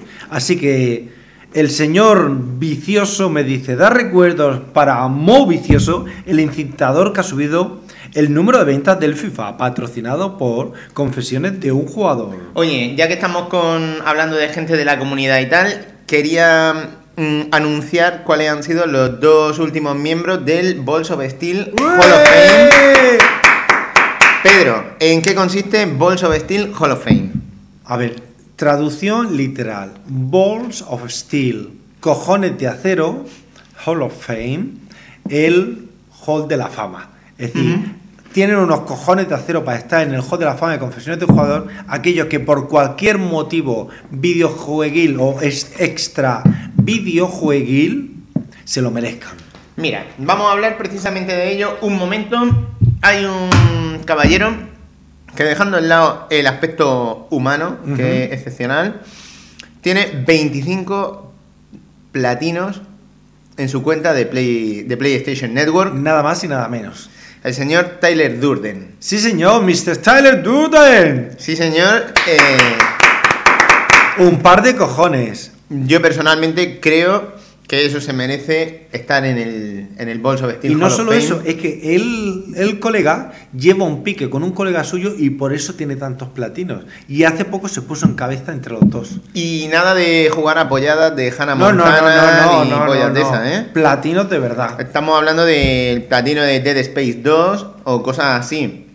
Entonces, cosas que requieren tiempo, hora y, Y muchos y dedicación. Sí, señor. Igual que mm, nuestro miembro de diciembre, que no lo comentamos en el programa, pero bueno, el mayor de nuestros amores y respeto al señor Darkseid. Sí, señor, una máquina, un fenómeno, algo excepcional que nunca dejará de sorprendernos agradablemente con esa cultura videojueguil, con esa forma de ser, esa personalidad, que es un puto crack. A ver, eh, ¿puedes decirme algún motivo que se te ocurra por, por el que Juan, aparte de su gran personalidad, esté en el bolso de Steel? Es un super macro multi colaborador de super famosas revistas de videojuegos. Hablemos, por ejemplo, ABJ, como yo le llamo, Alfabeta juega. Alfabeta Juega, Decir que además se ha encargado de eh, todos los programas de confesiones de un jugador. Unplugged, que es nuestro director. Se encarga él de quedar con la gente, de, de grabarlo y de todo. Verdaderamente eh, hubo un momento en el que yo le comenté, mira, esto mola un montón, pero necesito que alguien se haga cargo. Se encargó él. Además, eh, Juan también escribió un libro de retroreseña Ajá. Que, que, bueno, está disponible para, para dispositivos, para lectores de ebook y Ajá. para los teléfonos móviles, en el que repasaba pues algunos de sus juegos favoritos, todo además muy bien ilustrado y con una portada de Salve Spin. Y bueno, es que Juan es cojonudo. Juan es de puta madre. A, a lo que lo lleve. Además, tiene, tiene esa voz ahí de, de fucker arrogante, gracioso. Retro, retro. ¿Eh? ¿Eh? Pues bueno, creo que estas dos personas se merecían estar en el Balls of Steel Hall of Fame. Si te parece, vamos a pasar ahora a hacer un repaso a las medallas de plata del año. Ok, vamos para allá.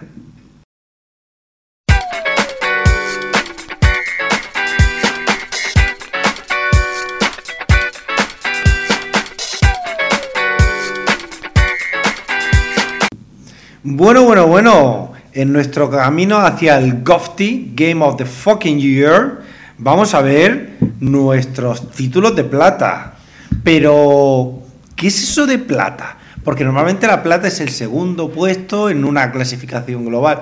Pero para nosotros, como puntuamos y calificamos como nos sale de los cojones, los títulos de plata tienen otra connotación. Sí, mira, a ver, eh, nosotros en el próximo programa, esto es la penúltima parada antes de la llegada al Game of the Fucking Year. En el próximo programa repasaremos los títulos que a nosotros más nos han gustado. Excelencia pura, desde nuestro punto de vista, o sensaciones que dice, esto ha sido lo mejor para nosotros, lo mejor para el equipo, ¿no? Pero a veces pasan cosas como que tú, cuando echas la vista atrás y piensas, madre mía, del año de 2011, ¿qué es lo que más me gustó? ¿Con qué me lo pasé mejor? Y claro, y, y ahí es como esos títulos que se quedan en la cabeza, que nunca llegaron a la lista, a las típicas listas de, anda, estos son los, los grandes. Y, y son como los olvidados del año. Pero que sin embargo nos han encantado. Nos han encantado. Aquí vamos a repasar 10 títulos, vamos posteriormente a crear un post en el foro para que vosotros podéis votar de esta lista eh, los que vosotros consideráis como grandes títulos que se merecen al menos ese lugar especial en nuestros corazones y al mismo tiempo podéis proponer los vuestros.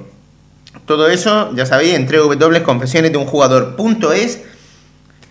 Pedro, 10 títulos. mm, aquí vamos.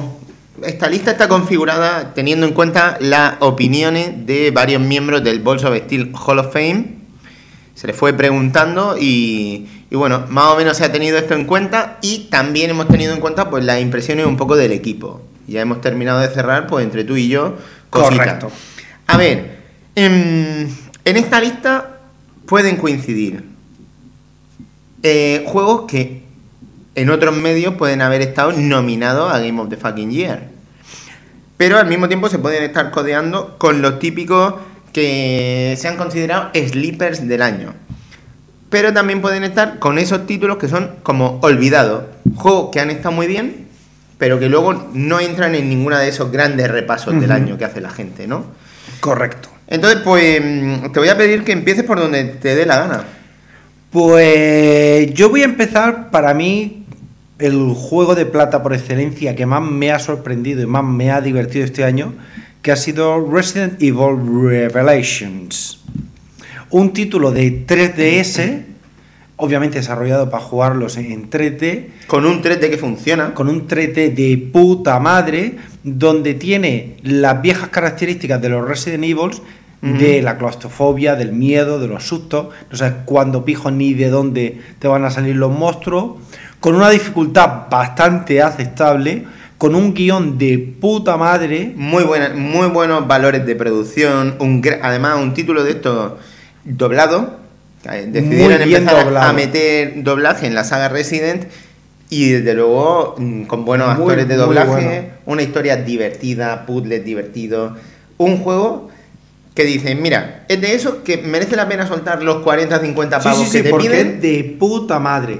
Aparte, sacaron para este juego el Circle Pack, porque la 3DS, como no tiene los dos sticks, pues lo sacaron y la verdad es que estaba implementado de puta madre. Imprescindible, o al menos yo encontré mm, bastante necesario jugarlo con, con un segundo stick. Y no solo eso, es el primer Resident Evil en el que puedes andar y disparar al mismo tiempo.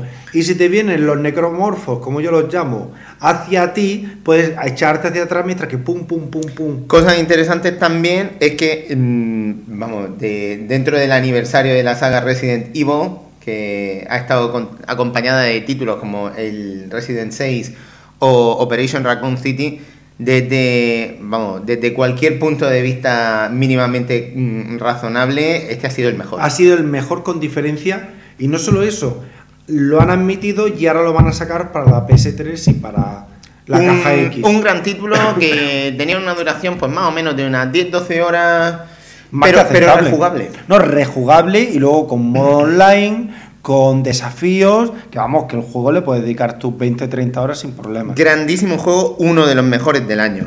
Mira, un título que más o menos en el primer semestre de, de 2012, cuando apareció, se las planteaba como un gran candidato a juego del año, producido, vamos, editado por Rockstar, Max Payne 3. Ha sido uno de los juegos más esperados. Es un juego que ha gustado mucho, ha gustado mucho. No conozco a nadie que diga, es una reputísima mierda.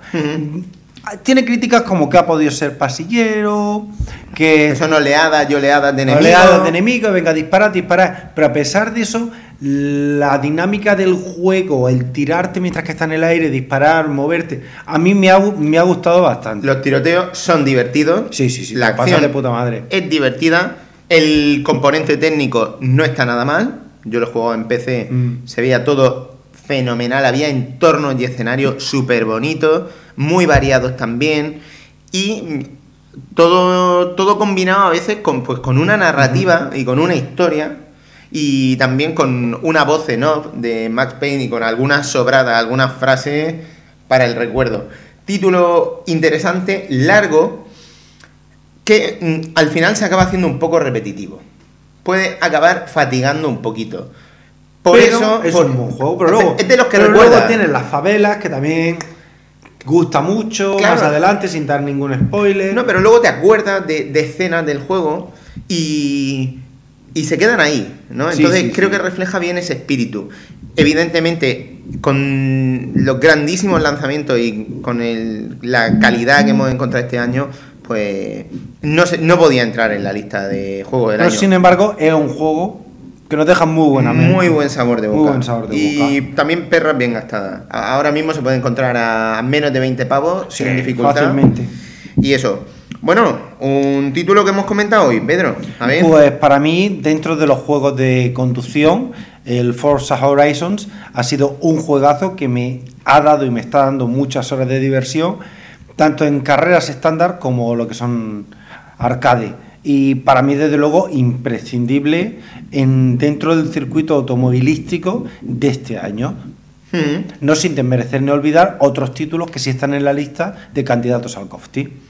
Mira, eh, pasa del siguiente título que voy a hablar, pertenece a un género que a no ser que te llame Oblivion, o, o Skyrim, o cosas de esta, o Fallout, o te haya editado Bethesda, lo tienes chungo. Sí, pero no, es, no es justo comparar a un Skyrim con un Fallout, porque son diferentes. No, pero, eh, pero eh, em, hablo de una compañía aco- acostumbrada a unos valores de producción y a desarrollar universos muy grandes. ¿Qué ha pasado? Que, que hemos querido acordarnos del rol, en este caso del rol un poquito más accesible con Kingdoms of Amalur. Reckoning. Un título apoyado en un aspecto visual y estético muy característico, muy chulo. muy chulo, muy currado, un universo y una historia mm, bien desarrollado, bien contado. Dicen que en algunas ocasiones demasiado sencillote. Yo lo veo también como una cosa en plan accesible. Hay veces que a mí me gusta Sube la dificultad. No, pero me refiero a accesible a, a que no hay tanta. Y que no suene mal esto, tanta japonesada, ni tanto dar vueltas, más directo, más. Vamos a jugar, ¿no? Pero al mismo tiempo vamos a jugar 40 horas si te apetece. O si quiero crearme otro personaje o hacer más secundarios, vamos a subir a 80, como hizo Claude FRN, ¿no? Un título que trágicamente supuso eh, el cierre del estudio que lo desarrolló. Un título que gusta mucho y que verdaderamente pues se ha podido encontrar en PC a menos de 6 pavos. Sí, yo me lo compré a cinco y pico. Hace poco en Origin. Y en Play 3 verdaderamente si buscas en Amazon o en Zavi es posible localizarlo a menos de 15 Sí, probablemente. tantas horas de diversión por un título que además está bien facturado y a poco que te guste un poco la aventura, Lo vas a disfrutar. pues vamos, yo creo que se merece este lugar en la lista. Eh, sobre todo eso, porque el- hay gente que nos gusta el rol occidental y, este es pues un ejemplo representativo de por dónde pueden ir los tiros. A ver, más cositas que te hayan gustado. Pues a mí me gustó mucho, a pesar de que no llega al nivel de los de la mamá consola, Uncharted eh, Golden Abyss. Para mí es un muy buen título que ha salido para PS Vita. Es un título que mantiene el espíritu, que tiene unos gráficos de puta madre. No pierde para nada la esencia de estos juegos a pesar de ser hecho por otro desarrollador y que cumple, cumple para lo que es un estreno de una consola. Yo eh, veo que es un título franquicia bueno. Eh, el juego, desde luego, está bien hecho para, para ser eso, primer contacto con la máquina. Está Tú, muy tú al principio lo estabas flipando con eso. Sí, sí, yo lo flipé. Hay cosas en el juego que utilizan mucho la pantalla táctil, tal y cual, pero es que llega un momento que pasas de eso. Cosas positivas, se pueden desactivar esas opciones Sí. y manejarlo de un modo tradicional. El título no deja de ser eso, un juego secundario dentro de la experiencia Uncharted, pero, pero bueno, bien facturado. Pero Pedro, Sí, no es el único título franquicia de Vita que, que se cuela aquí. Y, ¿No? es, que, y es que tenemos eh, Gravity Rush. Gravity Rush. A ver, yo soy de la parte del equipo que este juego no me ha gustado. Tiene un control muy, muy complicado, pero no le quito el mérito a la idea y cómo ha sido planteado el juego. Es un juego diferente. Es un juego diferente en el que te mejor te, te combinan eh, el deambular ese por una ciudad, el contarte la historia de una chica que ha perdido la memoria y ver qué hay detrás de, de las circunstancias que le han llevado pues un poco a, a decir dónde estoy y, ¿Y qué ha pasado? y además mola mucho el tema de- del planteamiento jugable y cómo aprovecha la consola, pues eso, para, para en determinados momentos contarla. Por ejemplo, te cuentan la escena de, de transición mediante cómic y tú vas pasando como las páginas del cómic, ¿no? Hay momentos en los que te permiten que mires para arriba o para abajo y para eso solo tienes que subir la consola con el acelerómetro y, y es como si la cámara estuviese enfocando allí. hay veces que te meten cosas un poco más convencionales como el hecho de, de que pasa el dedo por la pantalla y entonces esquiva al enemigo, ¿no? Y sobre todo le metieron el rollo de, eh, de que nuestra protagonista eh, puede manejar la gravedad. Y la gravedad te permite a veces que andes por las paredes de un edificio y hagas cosas que entiendo, alguna gente se ha quejado de que el control puede ser un poco confuso, pero al mismo tiempo también es muy original. No, no, es muy original. La idea, la idea es muy buena. Tiene una estética cel shading imbatible, muy, muy bonita, muy carismática. muy bonita, muy bonita. Los personajes están bien hechos. Y es un juego que para la gente que se compró Vita, pues mira, mira, de hecho a las pruebas me remito. PlayStation Plus debutó el servicio con los dos títulos de Vita que hemos comentado ahora mismo. y, y Gravity Rush. Dos grandes títulos. Decir que en nuestro foro www Confesiones de un jugador, dentro de.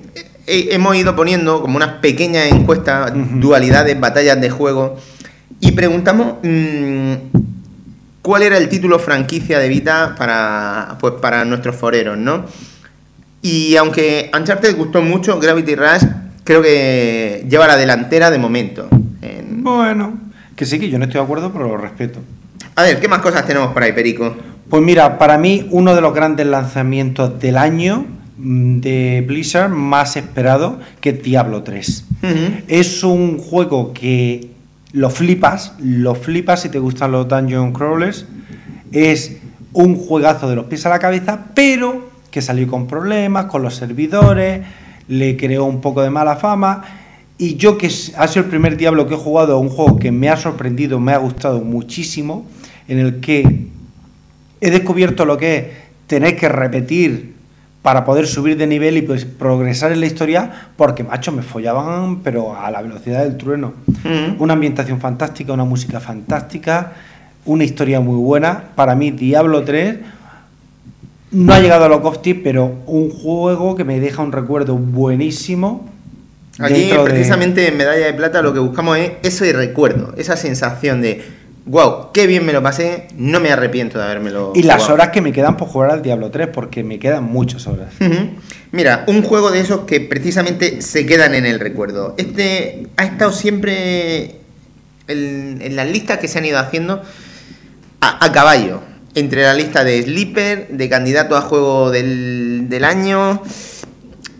Sin embargo, es un título que le está gustando a todo el mundo. Eh, es rara la persona que dice no me gusta Spec Ops The Line. Yeah. Spec Ops The Line es un título corto, orientado al juego individual y a contarte una experiencia. Una experiencia dentro de un entorno de acción. eh, de acción pues en 3D, que en un principio dice esto va a ser un Gears of War, esto es por aquí, por dónde van a ir los tiros. Y sin hacer spoilers, te sorprende. Pues básicamente apoyado en una narrativa pues muy antimilitarista dentro de un entorno militar, ¿no? Eh, muchos lo han considerado el apocalipsis now del mundo de los videojuegos. Bueno, Ahí queda. un juego divertido que se puede encontrar súper barato, especialmente en PC. Actualmente ya se ha podido comprar. Ah, bueno, de hecho, incluso en Amazon este mes se ha podido mm, comprar a dos pavos. Yo me lo pillé por 5 o 6 pavos. A 5, a 6 pavos me lo compré yo. Vamos, lo van a poner en este año muchas veces a 5 euros. Si tenéis un PC decente, eh, está esa opción. Si no, en consola Por se puede 15 encon- pavos, por 15 yo o creo así. que se puede encontrar. Merece la pena jugarlo. Gran experiencia. Mm, haciendo. Mola el tema de que haciendo una serie de acciones o no haciéndolas, mm, puede llegar a tres finales diferentes. No cuentes nada, hostia. No, yo no voy a decir nada. Pero hay momentazos espectaculares. Un juego de, de los que recuerda. Como una cosa, en plan, Dios, qué agradable fue. Qué buen juego. Qué chulo, ¿no? A ver, ¿qué más tenemos por ahí? Pues mira, tenemos un juego para PlayStation 3 que es Sorcery. Y es un juego que se juega con el Move. Ese consolador que todos tenemos en casa y nunca usamos.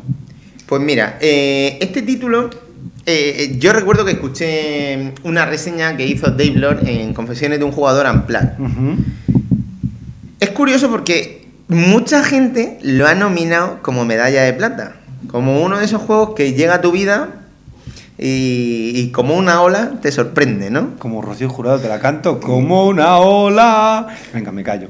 Eh, te estaba saliendo una versión alternativa nunca antes escuchada, pero Nunca he oído la de como una ola de Rocío eh, Jurado? cantada por ti, no. Como una ola. ¡Tira! Bueno, Que me lío. em, este juego partía de una jugabilidad y de unos esquemas que verdaderamente ya habíamos visto en muchos juegos de Wii, pero con una diferencia. La diferencia es que los valores de producción y el mismo puesto, pues, eran un poquito mayores. Eh, además mola el tema de que combina mucho con el tema de la magia. Entonces muchas veces eh, utilizaba tu PlayStation Move como una varita mágica y según los pases que fuese haciendo, pues podías desarrollar una serie de hechizos y tal. Es un juego mm, que mira, yo lo he tenido en la mano, eh, de hecho en Inglaterra lo vi a 6 libras. Y no te lo pillas. No me lo pillé por un problema.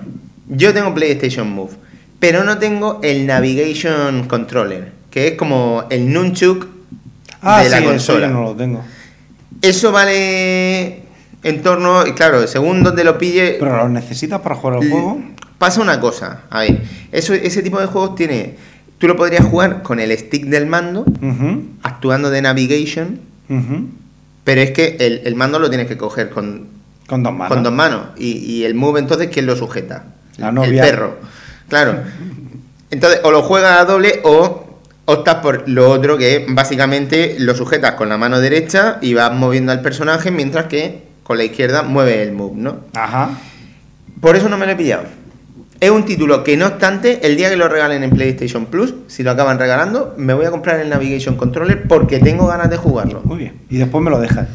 Eh, vale, cabrón. Eh, mira, el último título tiene una historia jodida. Un título muy oscuro. Un título muy oscuro. Mira, eh, este, esta pobre franquicia. Digo pobre porque, mira, no, no ha entrado en nuestra lista de los Game of the Fucking Year.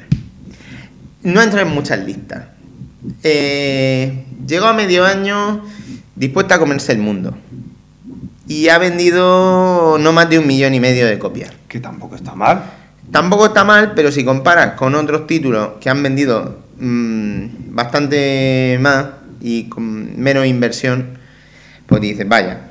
Al mismo tiempo, eh, Joe Madureira, el, el artista Ajá. que estaba detrás de, de- de toda la parte mm, visual del proyecto, ha abandonado eh, la franquicia y, y básicamente lo ha dejado un poco a su, a su aire, ¿no? Pero bueno, Entonces, pero ahí ha dejado un juego bastante completo. sí, sí, sí. ¿De qué juego estamos hablando? Estamos hablando de Darksiders 2. Además, cosas curiosas. Eh, antes hemos estado hablando de THQ y de cómo se han repartido el pastel, mucha gente. La franquicia Darksiders no ha sido comprada. El estudio Vigil Games está ahí, flotando en el limbo, y varias compañías han hecho amago de decir, me llevo a este profesional de aquí, me llevo a este de acá. La cosa se está desintegrando y veremos a ver qué Si pasa con si esto hay Darksiders 3. si esto lo adquiere alguien o no. Eh, para quien no lo sepa, la franquicia Darksiders eh, nos cuenta la historia de, de los diferentes jinetes del apocalipsis.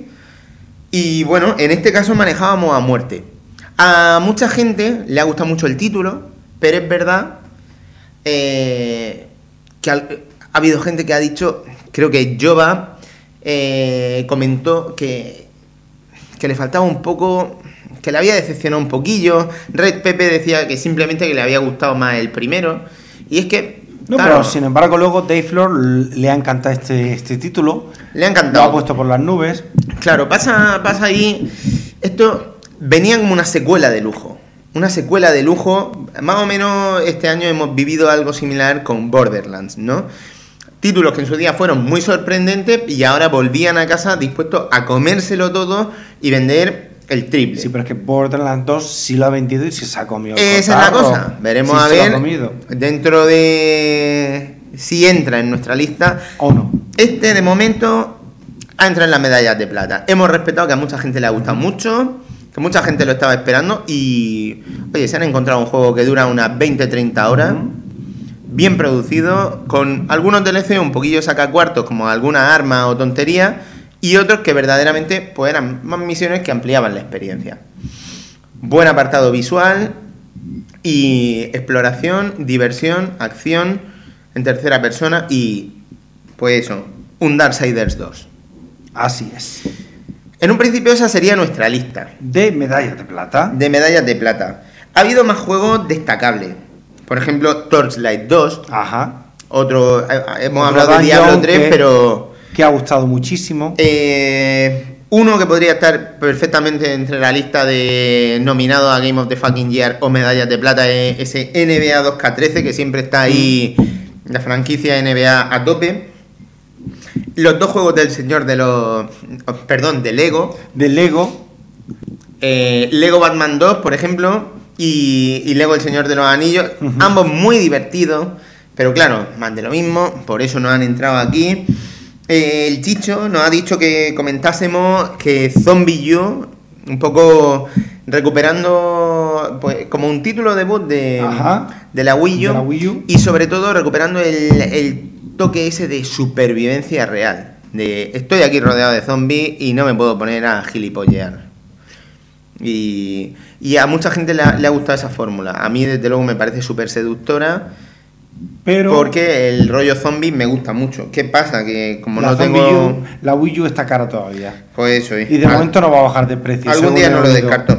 El propio Catherine, otro gran título así muy reseñable. Y otro de los títulos favoritos de Cloud FRN, Little Big Planet, que para él era incluso candidato a Game of the Fucking Year. Pero que. Pero el 2. No, Little Big Planet de Vita. Ah, de Vita, de Vita. que es una gran entrega, un grandísimo juego de plataforma, que yo no lo veo una mala medalla de plata, pero no lo hemos colado pues porque no, personalmente para nosotros le faltaba el toque ese de corazón que dice, wow, A ver si nos regalan el Plus. eh, yo, yo lo tengo, claro, porque me encargué del análisis. Eh, otro título que para mí es muy especial y que me gustó mucho, uno de mis descargables favoritos del año, Tokyo Jungle, la supervivencia esa en la urbe. De los animales. Sí, esa posibilidad me encantó. Oye, Pedro, mm, aquí ya, para terminar de mojarnos, ¿cuál ha sido tu medalla de plata personal? Para mí, Resident Evil Revelations. Yo he visto que has empezado fuerte, para mí también. Pero reconozco que en mi caso podría ser un pequeño empate exaequo casi con Spec Ops The Line. Muy buena elección. sí, un señor. título de esos que recuerda. Grandes escenas, grandes momentos, un uso de la música muy, muy chulo, metida ahí en medio de las batallas. Una cosa muy épica. Y la posibilidad de ver un Dubai devastado. De- desde otro punto de vista. Sí, sí. Ahí el Burj Khalifa ese Burj gigante. Khalifa. Burj Khalifa como se llame. Bueno, caballero, Pues nada, Eh, recordarle a nuestros queridos oyentes que os paséis por www.confesionesdeunjugador.es y que nos deis vuestra opinión sobre cuáles han sido para vosotros esas medallas de plata pues, de la lista que hemos propuesto y de, de vuestra lista particular. muy bien. Si te parece, vamos a ir recogiendo los bártulos y yo voy a ir recogiendo mi triste Coca-Cola cero.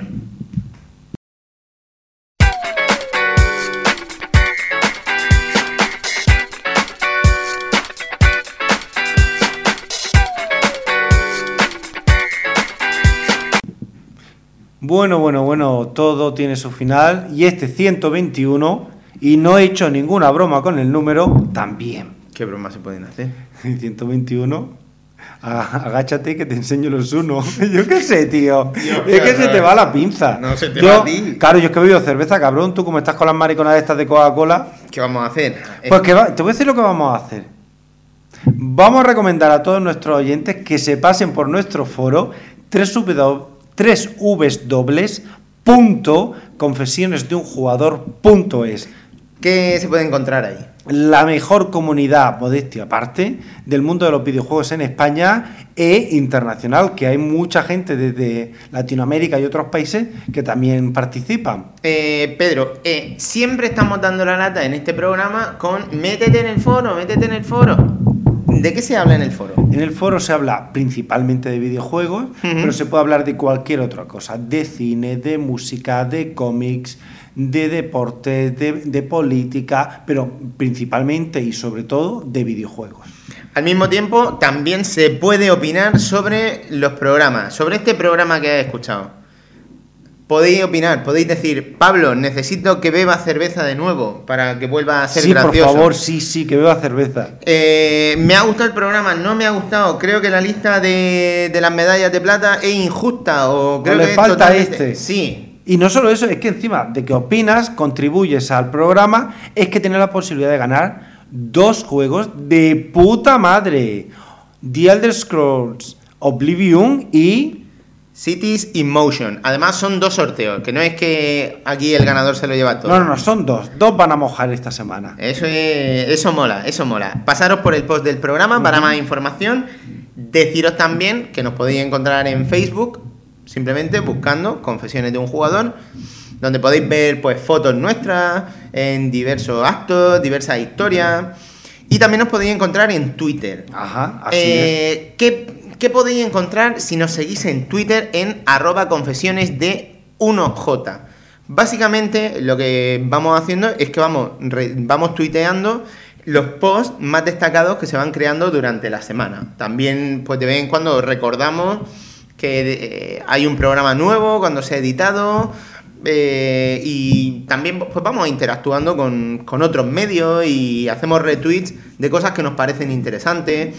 O, por ejemplo, también a veces mm, señalamos alguna oferta que hayamos visto en www.handgames.es. Simplemente esas cosillas que, que reflejan un poco el Y espíritu. donde hay una comunidad con una amistad de puta madre, donde se habla, se habla libremente y de puta madre sobre videojuegos. ¿Has dicho de puta madre o qué? De puta madre. Ahora después voy a buscar a mi madre a ver y le voy a poner No, un tu traje de madre monja. no tiene nada que ver con esto. En fin, eh, Pedro, mm, hay una canción que mola mucho. Se llama Confesiones de un jugador. Además de verdad, que está escrita y producida por... Plaf. Podéis seguir a Plaf en, en Twitter, básicamente poniendo arroba Plaf-oficial.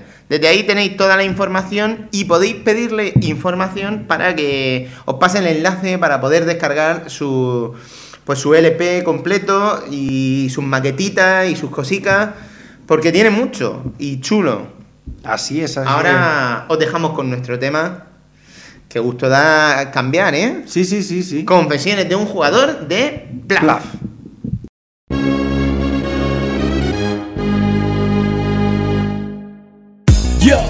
Especial dedicación pa' toda mi peña de confesiones de un jugador a dos players. Soy un casual gamer, siempre pierda el pro. Me pillé la play por el Blu-ray y no el Killzone. Aquí decimos Gofty, aunque sea un juego de coña. Me he pasado el journey, 15 segundos de gloria.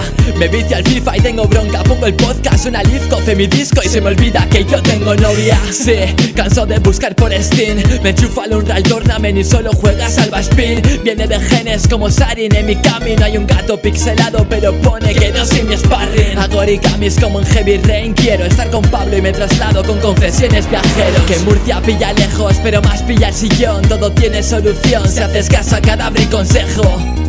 Nada nos salva de las luces rojas Como a la revista y los pedidos que hizo el señor Rosa. Es una anécdota entre mil Como ahora bebo alhambra desde que al programa empecé el Fermín. Desde el mic, confesiones es lo que estáis escuchando. No sé qué agarrar primero con la cerveza o el mando. Hoy tengo una cita con mis cascos No importa que sea retro, que sea casual, que sea hardcore. Sonando en el mic, confesiones es lo que estáis escuchando. No sé qué agarrar primero con la cerveza o el mando. Hoy tengo una cita con mis cascos No importa que sea retro, que sea casual, que sea hardcore Por mis pelotas de acero que me saco otro platino Aunque Dan Juan tenga el récord en las mesas que hay dentro del Marvel Pinball. Caja X versus PlayStation Plus ¿Qué más da a Pedro no le llega internet a Perú? Que no verdad me más lecciones pa' poder ligar Si no jodes ni con chicas en descarga digital. Ponte el podcast número 69 De machacándote el joystick pasarás a machacarte todo lo que se mueve que los jugones nunca mueren, solo la Dreamcast Que en el club vintage se la recuerde Tengo plantas que a los zombies muerden Tengo pesadillas sexuales con Catherine cuando me duermen. Grabo un domingo de resaca y dono mi mejor canción al grupo de Juega Terapia. En el norte del mapa tengo siempre al cobertizo Con reseñas de juegos que atrapan Bilbao por el chicho. Me compré un volante para aprender a conducir. No distingo el GTA del último Need for Speed. Asesinos con la sudadera del Assassin's Creed Hacen de Murcia el pueblo fantasma que hay en Silent Hill. Desde el mic, confesiones es lo que estáis escuchando. No sé qué agarrar primero con la cerveza o el mando. Hoy tengo una cita con mis cascos. No importa que sea retro, que sea casual, que sea hardcore. Yeah, pa' toda esa peñita que se pasa los juegos al 100% y para los que no también Para todos aquellos que son retro y les gusta recordar. O para aquellos que son casual y juegan cuando les da la gana. Y por supuesto para todos los hardcore que se consiguen los platino En un abrir y cerrar de ojos. Se lo quería dedicar a la asociación de confesiones de un jugador Y a toda la peñita que les sigue que son muchos. Yeah. Colmena Studios, desde Oviedo tío